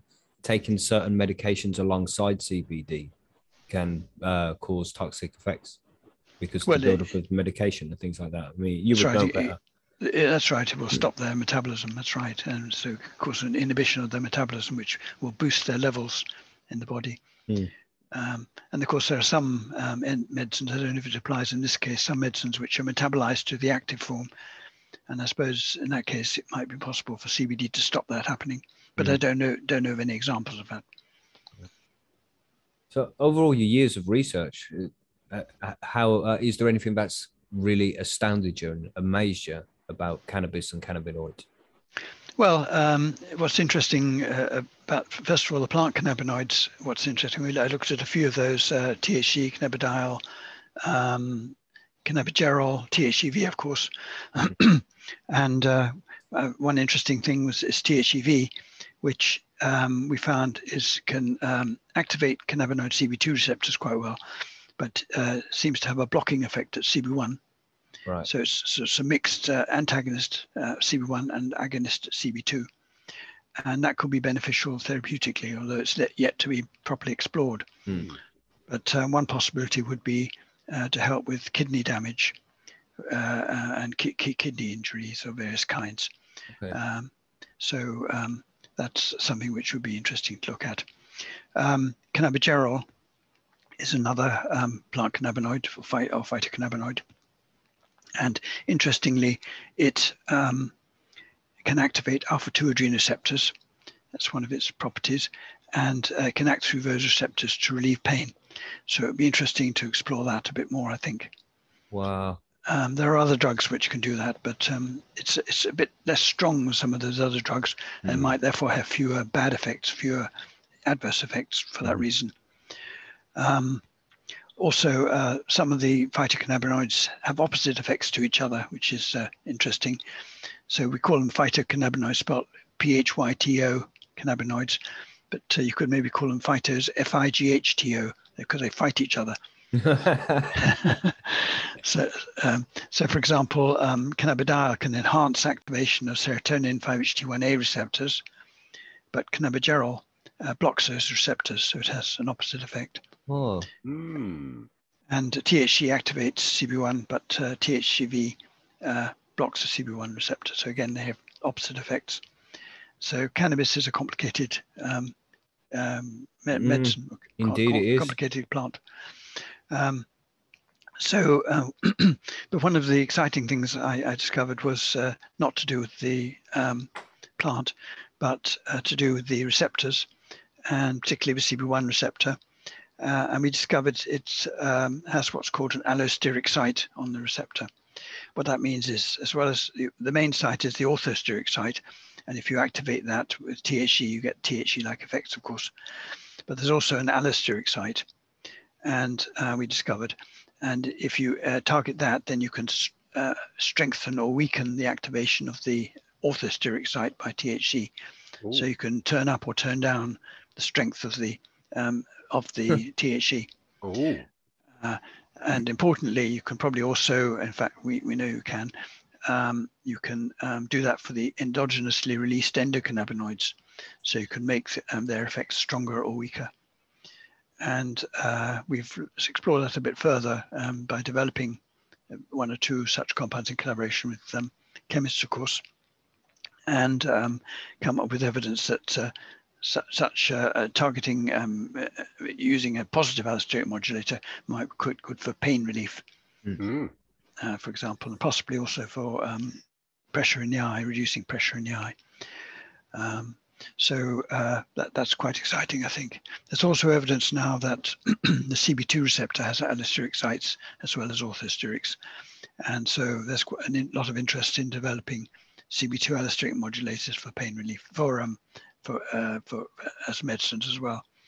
Um, for one Wow. possibility being uh, to treat cancer. Um, and uh, there's some evidence that um, enhancing activation of CB2 might be good for re- reducing cancer. Do you do much research in that field? Um, only in collaboration. I, I focus mainly on the basic pharmacology. Right. And then I collaborate a lot with other groups who um, are the chemists who make the compounds, design and make the compounds, or with um, people with appropriate um, techniques. For Right. example, um, we, we do a lot of in vitro uh, assays, but I collaborate sometimes with uh, chemists, who, uh, with uh, scientists who do in vivo um, assays as well. So you're still heavily into research now. Well, I'm I'm I'm, I'm cutting back a bit now, but uh, I have been. But uh, with the COVID uh, situation, it's made it very difficult. Yeah. And of course, I'm getting quite old now. I'll be 80 next year, so I'm getting a bit. You- You're doing well for 80. Yeah, indeed. Still very busy, very active. Yeah, yeah, yeah, yeah. So um, It's being around all them cannabinoids. I think so. Passive inhalation. that's, that's right. That's right. That's right. That's right. All right. No, I have to be very careful how I deal with these plants because, of course, Mhm. I have to have a license to um, from the Home Office in order to do this experiment. So I have to do everything properly. It seems like a great job, though. Well, if you're interested in that kind of thing. Oh yeah, yeah, yeah. Yeah. It's it's a great job because and I've been very lucky to be in it at, at the various phases of the um, expansion of the cannabinoid research Yeah. field. hmm Uh, so it's been really very very nice for me to see that happening. It's great because the endocannabinoid system is still a recently new discovery in medical science, right? It's getting increasingly of increasing interest. That's right. Yes. Mhm. So um, the various approaches are um, to um, come up with drugs which uh, increase the levels of endocannabinoids because they're often released in a protective way. Not always, but often in a protective way. So if you boost their levels, then uh, you you you will increase their ben- beneficial effects or prolong their beneficial. Because Effects. endocannabinoids are cannabinoids made naturally by the human body, right? They're made naturally in our human body, for example, in our neurons, in our nerves, in the brain, Right. and also elsewhere. And um, they're often uh, so they're synthesized and uh, released, synthesized on demand. They're not stored, but they're synthesized when they're needed, Wow. and then and then released. Very very quickly synthesized, then released, and then taken up again and broken down. Um, so, but what you can do is to stop the breaking down. Uh, you can boost their levels, and uh, there are a couple of enzymes in particular which are targeted: fatty acid amide hydrolase or FAAH for uh, anandamide, and for the 2AG, um, it's uh, another an, another compound that's uh, another drug that's used, ma- monoacylglycerol lipase, MA, MAGL. And they, they are synthetically made, are they? They're, they're made synthetically. That's right. Yes, yes. Uh, but uh, um, I quite felt like the idea of um, the, uh, of modifying the effects of released endocannabinoids by boosting their actions at CB1 and CB2 Mm. using the endoc- using the um, allosteric modulation that I mentioned earlier. Do Um, any other animals? produ- Well, I suppose they do have endocannabinoid systems, don't they? Like the mice do. Otherwise, oh yeah, they yeah, yeah, seem- yeah, yeah, yeah, yeah, Yeah, yeah, yeah, experiment otherwise. Mm. And yeah, I did yeah, read that worms have an endocannabinoid system too. Yeah. is Interesting. yeah, yeah, yeah, yeah, yeah. Uh, it's, It's, it's, it, what's one interesting thing about the endocannabinoid system and the those enzymes I mentioned is that in some people, um, those enzymes don't function properly. For ge- they're genetically modified, right. um, not Okay. just just by, accident accidentally, not uh, on purpose. And this could mean that some people can get high easier than others. or- Well, some people um, have higher levels than normal of um, anandamide, for example. Right. Uh, there, there was uh, a thing in the newspapers, and it was also in a scientific uh, publication about one lady in Inverness, actually, just north of Aberdeen, and um, she has high, higher than normal levels of anandamide, and she says she always feels happy, happy-go-lucky. She says, Right. and um, she has um, bad uh, jo- uh, joints. She's got pain in the joints, but she doesn't feel that pain.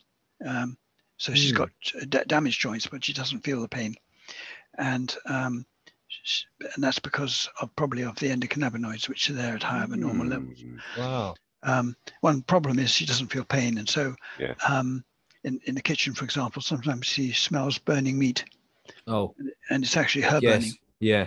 Yeah. She's, bur- she's burnt herself um, on on on the stove. So she It feels no pain at all. doesn't feel the pain. No, Oh, no. then- So pain is there to protect you as well as to Mhm. as well as, as for other reasons. Indeed. That's crazy, and that's all done by the chemical in her brain. What's it called? An, an, anandamide was what was? Anandamide or and 2-AG maybe as well, but certainly anandamide. I think I think the enzyme was fatty acid amide hydrolase. It's the one which was genetically modified.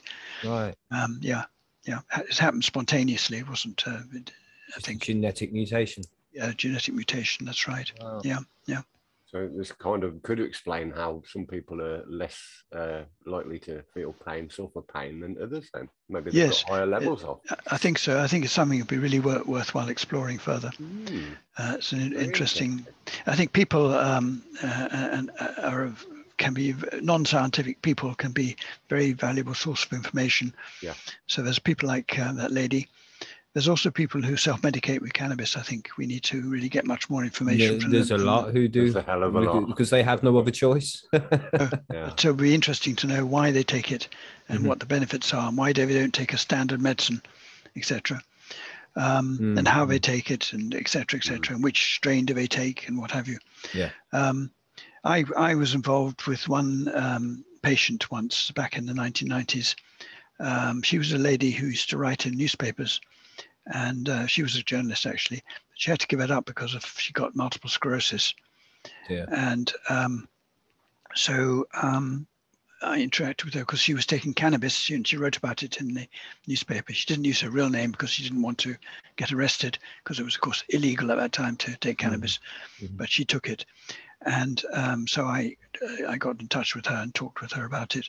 And uh, she, she knew of a, um, a patient organization um, um, she's involved with, um, both in the UK and also in the USA, and uh, which was a group of patients who self-medicated for multiple sclerosis. And so some colleagues and I got in touch with those people through her. She forwarded our, our letters to them and um, or our emails. I can't remember now. We had emails at that time. And and uh, we were able to publish a paper on that.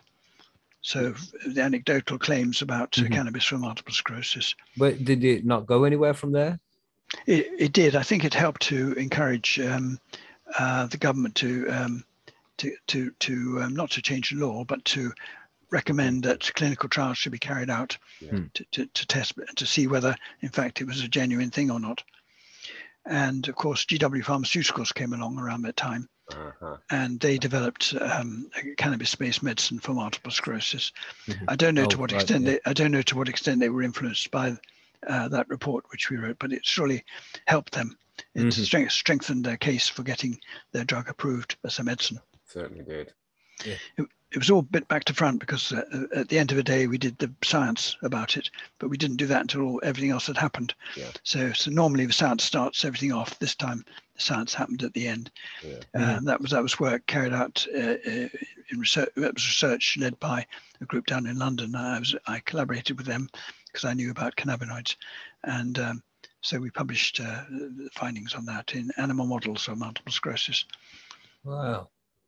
And it's it's shocking, but it's still. I mean, you must have worked with thousands of patients who have uh, had. Well, I, I don't know. You've interviewed people who use cannabis as medicine throughout your years. Have seen cases like this often, not just with MS, but maybe epilepsy as well and other ailments like that. No, I haven't very often, no, because Right. I'm I, I, I, I do um, basic science, uh, preclinical research mainly. Hmm. But uh, that this was an exception with this lady um, Okay. I, I worked with, and um, also, of course, uh, at, at conferences I do occasionally meet patients because some um, societies have patient groups, Mhm. and the patients come along to that. Yeah. Yeah. Um, yeah, there was another example. Um, I wasn't involved with it, but um, of um, a lady who used to who got in the newspapers a year or two ago because she was giving cannabis to her young son who had um, catal- uh, had um, who had um, So- epilepsy. So uh, Hannah Deacon, And- is it? What? Uh, Hannah Deacon, maybe?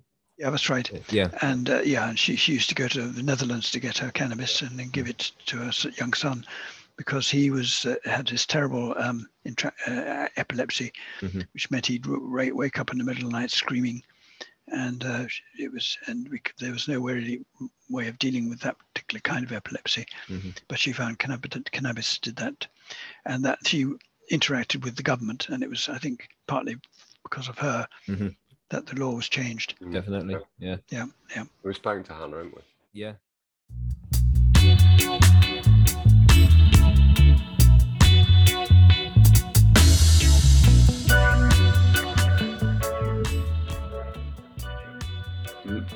Yeah, man, he's a cool guy. I thought he was. Like he's a fucking a, a legend in the field of Mhm. cannabis. been in you this know, game like, longer than most of us have been on this planet, man. Fucking crazy. I wasn't even. I, I wasn't even a fucking cell in my father's sack at that stage. Like, Yeah. fuck. Yes, Mr. Finnegan, nearly as old as me. Cheeky bastard. but yeah, man, respect to that guy, the original cannabis scientist. This guy was doing it when nobody was allowed to do it. Yeah, man. Figured out a lot of cool shit. You know, discovered THCV. That, that that's Yes. impressive. That is. Found all the shit that's getting you lot high at the minute, Mm. hmm and found some found some real good shit too. And, and is a big advocate for legalization across the world. Mm. Like, Yeah, He knows discovered the. THCV. CV. Yeah, Yes. look at You that. know? Exactly. You love that- THCV. This guy found it. He was the first one. He was the first one. Like pulled it out fucking green juice and was like, "Look at this Oh, one. It's got a V on it." You know? you know, fuck no. In in the longer version of the interview, I think it's in the longer version. I'm like, so how do they make these synthetic molecules? Because it, uh, it's like I imagine it where they've just got some scientists in the lab. They've got sticks of DNA and building them into a certain hexagonal shape with a stick on it onto another hexagonal shape. Be like, there you go. Look, there you go. Cannabinoid. There, done. So what? like, some baffling shit, man. It- it- it's so fucking smart to know all that stuff and been doing it for as long as you have, and to be seventy nine years old and still be that sharp. And it's a good conversation, you know, sharp, witty, ca- follow a mm. conversation. Fine, man. Again, as I said, I was fucking bulling that I missed it. Yeah. But I am going to be looking forward to listening to the whole interview of you. Oh yeah. Legend, man. So, and you know, uh, that whole interview will be out on Thursday, I think, Wednesday or Thursday. I haven't decided yet. It's already edited. It's just I don't want to spam all you all with content every day, and you're all getting messages, and then you're gonna be like, "Fuck's sake, man, sick of this shit." They're just trying to, I don't know, uh, not spam you all too much content. But I, I thought that was an epic interview, man. One of my favorites that was. I like speaking to people who like uh, have the academic qualifications, like, like not just uh, you know experience and should actually have that paperwork from them motherfuckers who hate cannabis and still get them that paperwork and be like, yeah, man, look, this is my research shit, but I did. That's that's cool, man. That's cool. In the lab, official, real studies. But super cool. I enjoyed it. So and uh, the rest will be out next week if if anybody wants to download that. And Yeah, don't forget when we get to to 1,000 subscribers, we'll release the video as well, so you can see him too. He's a cool guy. Ooh, Enjoy a it. bit of So now we're gonna go on to listener mail. Let's do that. I love this song. This is a nice chill out song. I'm gonna roll joints up now and listen to what all of you guys are saying.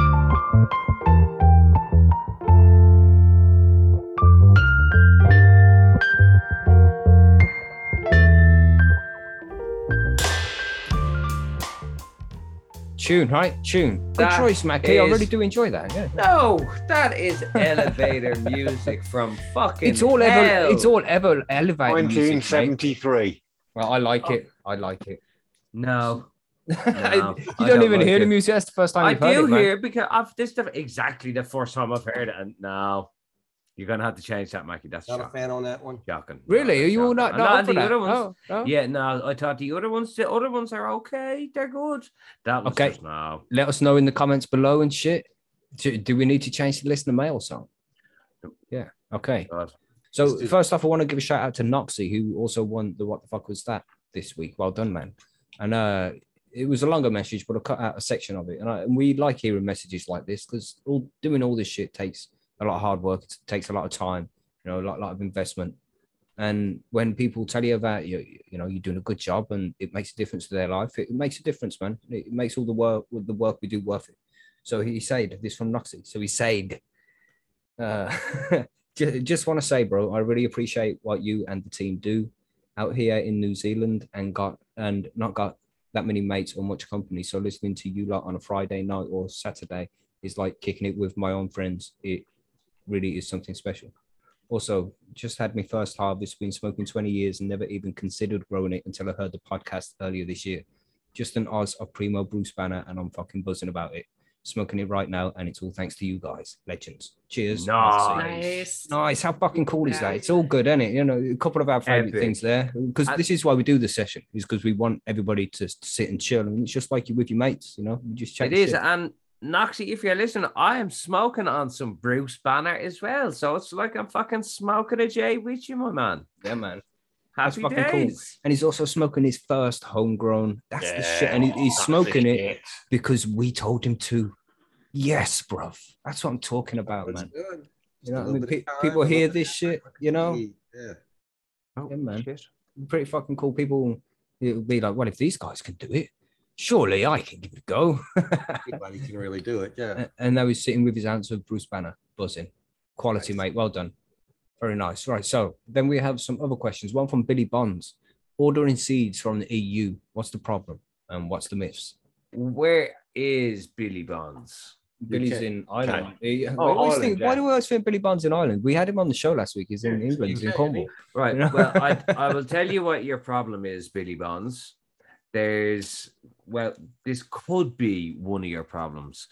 You are best off buying from, if you're in the UK, buying from a seed bank in the UK. Mm-hmm, Um, it's the same thing of unfortunately for um if you live outside of the UK and if you buy seeds now from a UK seed bank, even if you pay for the privacy packaging and everything, well, that's going to come with a big invoice that says where it's coming from, what it is. so it's gonna have to say. Sorry, Ian. Not everybody writes exactly what's on the packaging. any of the Oh, ones oh, that I'm oh. after getting, to be fair, now are I'm Oh, after oh, getting oh, them from a, a, few. I'm going to guess that the the the, the, the company that uh, uh, we've been successful at getting seeds into ours didn't put on the packaging what was in there. I'm pretty No, sure they no. just put I would say they probably would be. yes because I got one that just said T-shirt. Mhm. So Did know, you? yes. Yeah, and man. who was that? Can't And you say who I'm that not going to say right No. here. Well, tell me afterwards. yes. Because this is the problem that um a lot of people are having is because they're getting the things and then they're coming and they're saying not necessarily the strain, but they're just saying cannabis seeds. You think they just put seeds, but because it's just it's a different they they all have um these commodity codes. Yeah. So even if you're getting your grinder or your bong or your thing, they are gonna come and they will. It is itemized, so everything that's in the box. Because if it's over a value of twenty four euro, including packaging, they charge VAT and taxes and all Mhm. this shit and import shit. So That's why it is getting very difficult. And a lot of places I know in Ireland won't even ship into the UK because there is so much problem. Mhm. DPD won't even ship to the UK. Well, get if you're getting seeds, just get them from a UK seed bank that has already got them from abroad. Because when they're Hmm. coming in, they're gonna get taxed. Everything is pretty much opened up and checked Mm-hmm. nowadays to see what kind of fucking tax they can get off it on the way in or the way out. You know, you have Yeah. to be careful either way. And if you put seeds, even just seeds, then some countries like New Zealand or Australia, that they won't let it in. They don't want any invasive Mm-hmm. species in there, so they try and minimize any seeds coming in. So it's just get it from a UK seed bank. That's just the easiest thing to do, and they're not expensive. It's not like they're any more expensive than would be from buying anywhere else. You can get exactly the same shit, man. There's Addy Bongo, there's Pips. The Vault is a is an epic seed bank that is from the UK as well, and they have pretty much everything. So just check out any one of those free seed banks, and you'll get everything anyway. There's no need to be buying outside of the EU. Yeah. So just do that, man. No, well, that's the thing. There's But no need saves you loads if you're postage. And that's the thing. If you're in the UK, there's no need for you to buy. There is more than enough places, and as Mackie said, rep, epic, epic Mhm. seed banks. And it's the same for if you're outside of the UK. You don't. There's plenty of places out here as well in Europe and in in Australia and well, maybe not Australia, but in America and in Canada that you can get seeds. Yeah, we see the Express can get into us as well. Bubble Hawk says and Mm. Pips. So and I know Pips have been working specifically on techniques to get through them specific borders because it's difficult for any seed bank. Yeah, But, there's know, a lot of them. um, a lot of them will set up small distribution hubs. So, and that's that's what uh, I know a few places are trying to do, where they'll send an awful lot of stock as such over in one go, Mhm. so they they get it in one step. So they'll only ship from a certain place. So, like again, if it's say Ireland, for example, say Pips could have an Irish distributor, it'll still buy everything through Pips site, but it'll ship through or from somebody in Ireland. Yeah, So you don't have to worry about any of these fucking this bullshit of taxes and charges and import tax.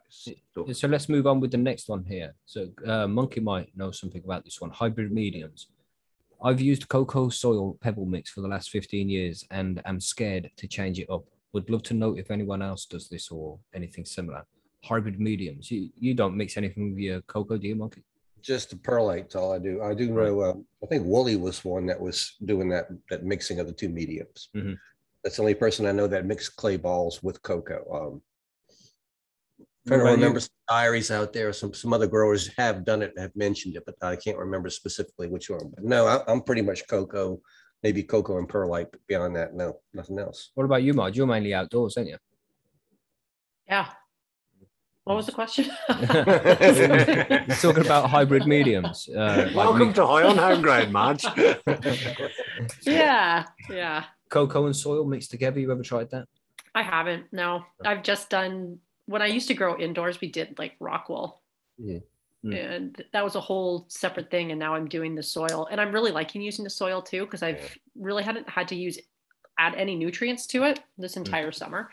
Sweet. So it's been pretty pretty manageable Yeah. for the whole summer. So mean, I would definitely recommend it. Yeah, mixing coco with soil is just going to dilute the soil because coco hasn't got any nutrients in it. It's void of nutrients. Mhm. So if you want to, especially for seedlings or small cuttings and shit, it's good to Mm. dilute the soil with some coco. Or put a handful of coco in the center first, and then bury it in that, and then the roots will grow out into the soil. Like it'll be a bit stronger and might be able to handle the nutrients when it gets when it gets there. But a lot of people nowadays, like when we had Jordan on, he said uh, he was using coco and some of them slow release nutrients pellets. I forget Yeah. the name of the stuff, but they seem to be getting more and more popular. Isn't? Yeah, yeah, it's just. Maybe it was bio. It's just that they're organic, and you just let them in there. They slowly break down as the grow goes on, and it's slow release of nutrients as the grow goes on as well. Just sitting in coco, That- that seems to be growing in popularity as well, because that that's got to be fucking simple. Just adding water to it, you know. Well, when I was out in Oregon at Miracle Farms, they actually have a, a mixed media thing that they're running right now because they're they're running their seedlings in coco, and then right before they flower, they take the one gallon pots of coco and transplant it to three gallon Yeah, pots of yeah, living yeah. Organic soil him saying that. and, Mm. and flower it in, in organic soil, and they still get the benefits of the nutrients and the flavors from the organic soil It's and the good plan. benefits of fast growing uh, uh, in the uh, vegetative stage from coco. So. It can be done. You can do mixed media. You just have to figure it out. Yeah. Try it out, man. That's it. Just experiment, see what works best for you. We have one here for Marge from Free Plants Pete. Uh, Marge, I have a question on edibles. I have some infused honey and I'm wanting to make honey roasted cashews. Has she got any recipes? Also, what else does she suggest making with it? Oh, honey. Honey is such a good one because honey lasts forever. It's got like, as far as I know, an infinite shelf life. Um, I did find a recipe online for honey roasted cashews. I've never tried those specifically, but I have done like uh, a spicy nut mix that turned out really nice. So, can I put like the link to that in the show or in the chat? Uh, I'm, I'm not sure if you're a moderator of the chat. But Oh, you- but if you put it in the Zoom chat, then ZN will be able to put the. Okay. Put it out So I'll do that. And then anything that you like honey, you can use. I really like it in drinks because it's a Mhm. really nice way to add sweetness to certain drinks. Uh, hot beverages, it's really nice in uh, apple cider, seeing as we're getting into apple cider season. That's a really nice one to add uh, honey to. Um, I have a few recipes on my website if he wants to check that out too. What's the website? bitemepodcast.com. There we go. Yeah. So and if you just plenty of honey, recipes there. Yeah. yeah, yeah, it's searchable too, so you can usually find what you're looking for pretty quick. Nice. Cool. Yeah, but I'll add that other one into the chat so it can be added too because they sound really good. I might have to try making them now. so then we have one from Rufio. Um, always been interesting to know how much actual testing regarding THC, CBD, etc., goes on with autos.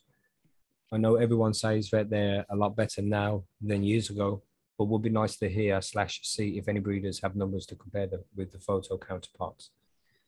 It's it's one of them things, man. I think I mean autos are fucking good. I don't have any problems with autos. I've grown autos that are more powerful than photos, and I've grown photos that are more powerful than autos, man. It's just it's Yeah. strain dependent.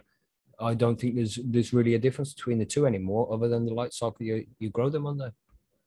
I've seen, um, I've seen autos out there listed as high as twenty-seven percent.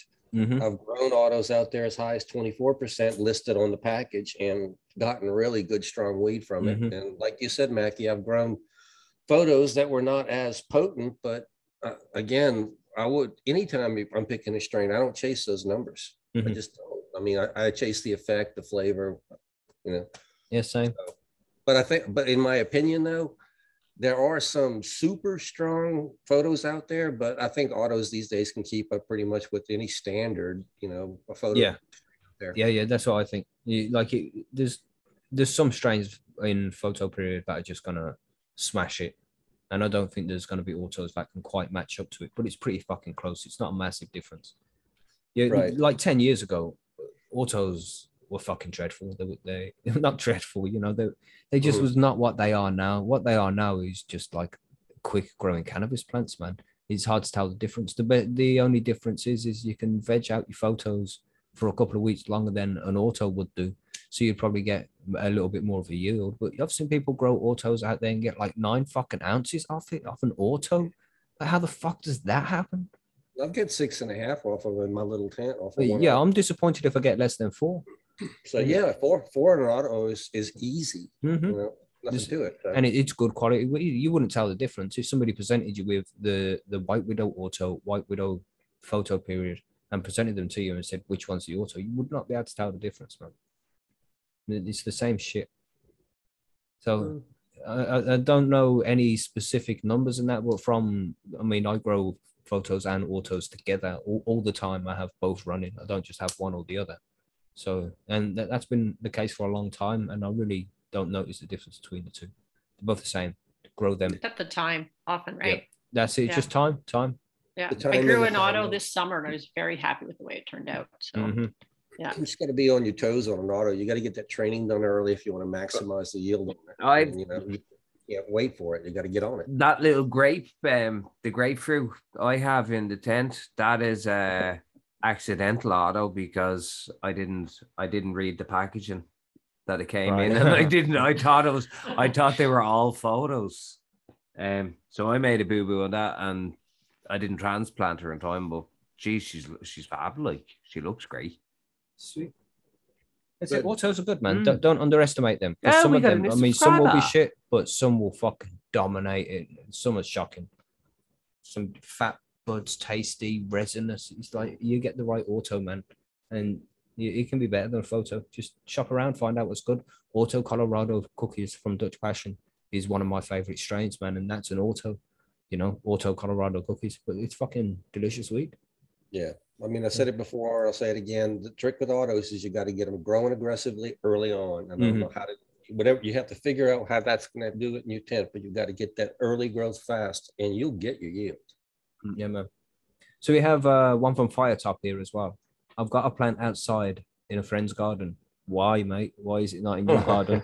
Rule number one, don't tell. And you've broken that. This plant might not make it to harvest in the first place because it will get finger marks here, bunny ears, stolen.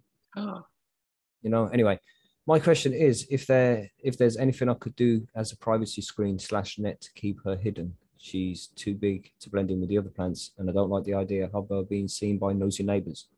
Um, there is, there is, um, where bubble, bubble, bubble hawk, you can go into a garden center.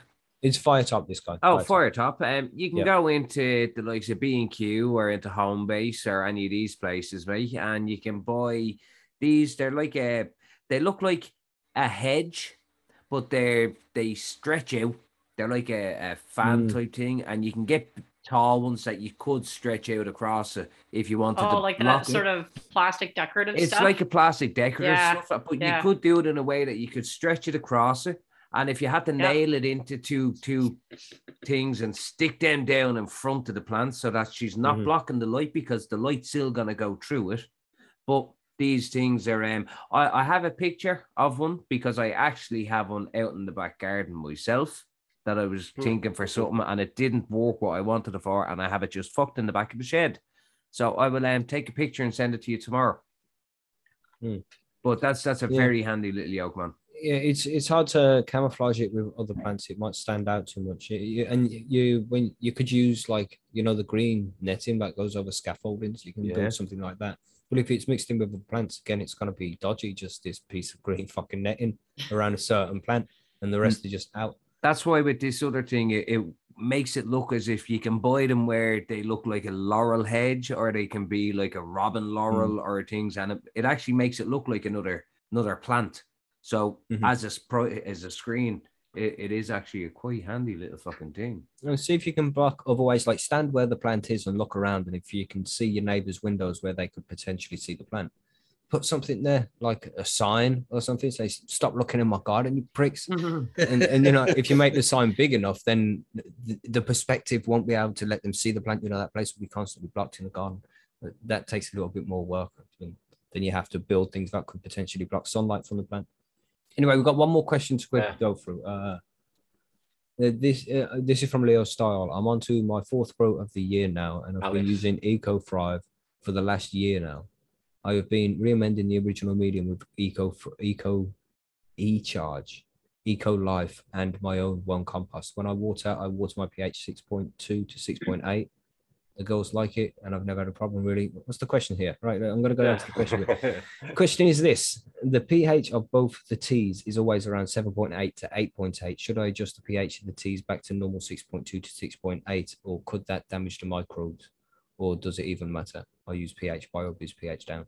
Yes, mate. Change the uh, pH, man. It should be around 6.2 to 6.5 with the Yeah. I- I'd I'd aim for six point five on Mhm. that one, and I don't think that if you're just making that small adjustment, it should not affect the microbes that much. Mhm. Mm. That's right. And there's organic methods you can use to uh to change the pH as well, like lemon juice, vinegar, baking soda, all these different things will be able to change the pH. You don't use need to use harsh chemicals. But consider it like rain, you know, especially with foliar feeding and shit. You want it around the same pH as what rain would be. Are you using the Eco Thrive Yeah, he says. he- Bio6T? Yeah, I- uh, yeah, I- e I charge never- and eco life.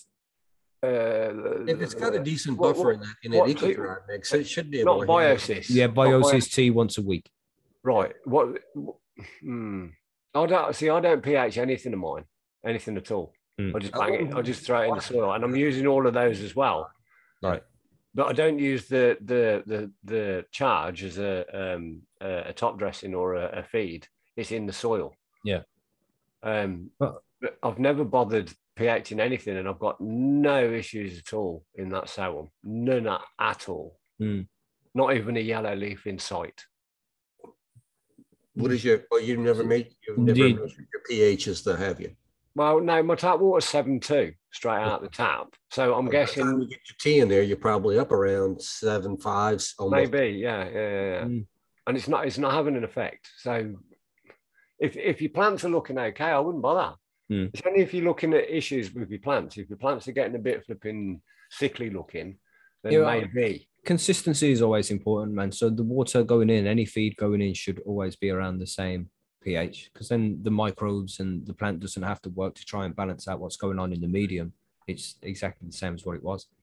He's probably talking about maybe one or two drops of uh, like apple cider vinegar to get that pH where you Mhm. want it. So Yeah, not it's nothing, much man.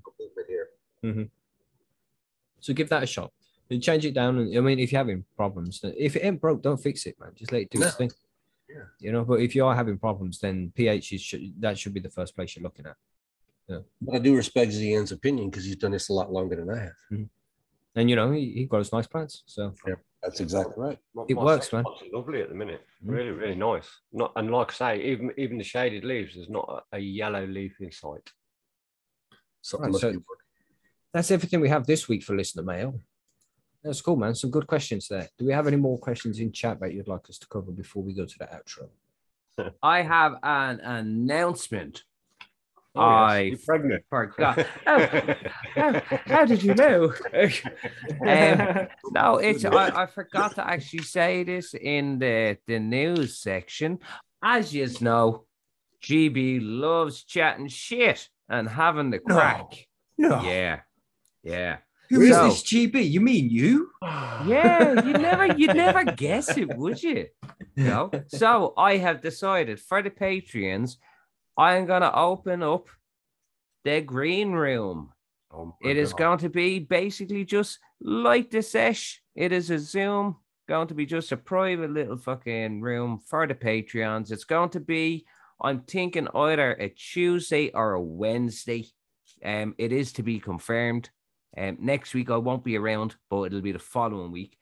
Make sure if you just want to, if you just want to get in and be able to come in behind the curtain every week and have fucking the bands with us, you know Yeah. what you have to do. You have to come over and and um Become a a Patreon. love. And yeah, I know Show- we're pushing the Patreon thing and shit. And because he's just been sitting there doing nothing for ages. And people have been signed up for Patreon for a long time and got absolutely nothing in return for it. They just, you know, give because they support the site and the podcast and shit. And that's fucking awesome. But at the same time, we feel bad because we don't give anything in return. We like to offer things in return, man. No. So we're, we're Yeah. going to do shit like this to just try and make people feel appreciated for what they give to us. Working on it. Yeah. If you're not a patron already, then it's easy to do. Just uh, patreon.com slash Percy's Grow Room and you can sign up there. Can I Please. just ask a question here? Yes. Yeah. Uh, the, the the lowest possible what's it is the the 420 a month, yes? Yes, which is like three pound, three fifty. Which is like three pound fifty. Loch Ness Monster. uh, uh, yeah. Is is that covered under the flipping the, the the levels of Patreon that people want to be getting this extra content? Um, all patrons get the podcast early, like they get it on a Monday rather than a Tuesday. And then uh the top two levels get special interviews, you know, like the professor one which just get, get which Right. just come out. Well, not the top two, it's the, the top three. The uh, all access patrons, the VIP patrons, and the OG patrons. There's a, a new OG level. Nah. Um, I'm, I'm I'm just asking for the Patreons that like think, oh yeah, I'll, I'll get that. I'll do that. I'll, I'll, I'll I can just about afford this. Here's my 420, and they find out that they can't get what they actually wanted to start with because they're the wrong level. yeah, Yeah. yeah. If that happens, then you, you know, let us know. We can sort something out. Don't worry.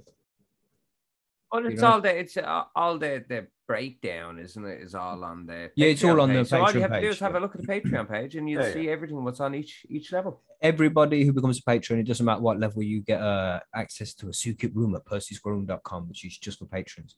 And you know, there's going to be special comps and shit that's going to go in there. We're just setting it all up, you know. As it all gets rolling, there'll be special Patreon comps and things. And then uh just uh everybody gets Discord as well, access to the Patreon Discord room. What, what else was there? Because different levels have different things. Now we've got the GB room, that's one thing. The podcast gets released early. Uh the what the fuck was that sound gets sent out on a Wednesday as well. Instead of just having to listen to the show and try out find out where what the fuck sound was, it's uh it put out by itself. You just hear the six second sound bite. And then interviews and live streams come early. We've got an interview on Wednesday with Neil Woods. He, he used to be a drug undercover drug enforcement officer. And I think we spoke about him at the start of the show briefly. But that's on Wednesday, and usually nobody would hear the interviews before they come out on the main show because uh, you know we don't want you having to listen to it twice. But uh, for the top couple of levels of patron, the all access and the VIPs, they are able to sit in and watch that interview as we are recording it live, and you know then it will be edited and put out on the show on the Sunday. Just uh, you know, if you if you can support the site, then support it. Don't feel pressured. I hate anybody feeling pressure. We don't do this to try and press you into it. We do try and do it just to give you something back for supporting the site. You know. Yes. Uh, and as well, just a shout out to all those people again.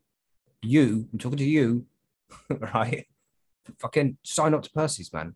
Sign up to Percy's. We want every listener of the show to come and sign up to percysgrowroom.com and come and say hello to us.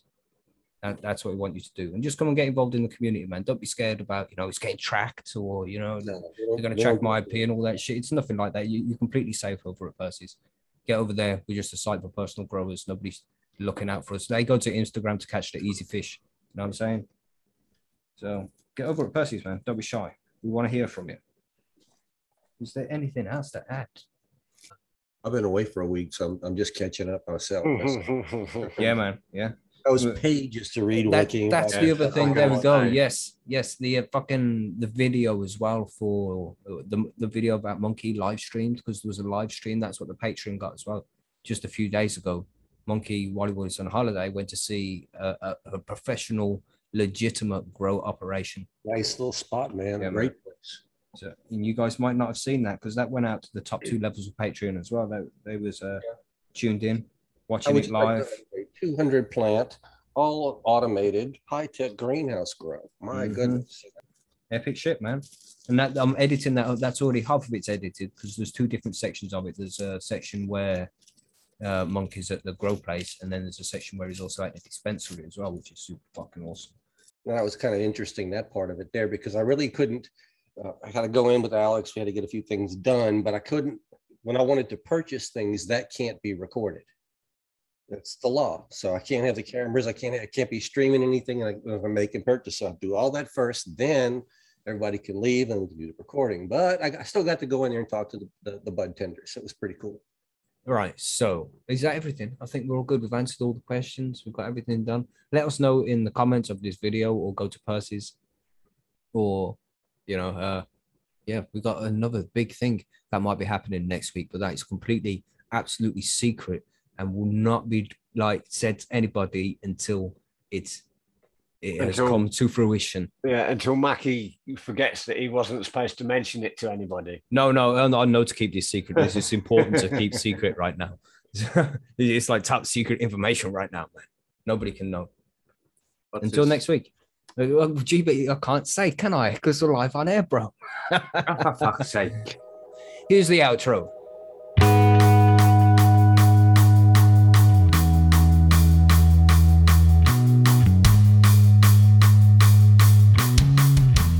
So thanks for joining us, everybody. You know it's always a pleasure, man. We love doing this shit. We love spending the Sundays with you. We love everybody downloading the podcast, leaving likes, subscribing, sharing on social media, Talking shit all that chat. shit you do for us. You know, yeah, all that shit, man. We love it Yes. thanks for joining us and spending your time with us. It's fucking awesome. And thanks to the to the patrons who make the show possible and all this shit. You know, we, we do a lot because of you guys supporting us. It's appreciated. Epic. So we'll see you on Friday, no Wednesday. If you are a, uh, one of the VIP or all access patrons on Wednesday, have a special stream for you. Don't miss it. Yeah, go and check your email boxes or your patron messages, and you'll find out more there. And then we have the session on Friday. And Yes. of course, we're back on Sunday, Sunday, Sunday for more. So thanks everybody. Don't forget to share with your friends. Of course, share. Help us grow. Help us grow. So let's say goodbye, everybody. Slam, folks. Bye. Bye. Bye. Have your hair fun now. Bye.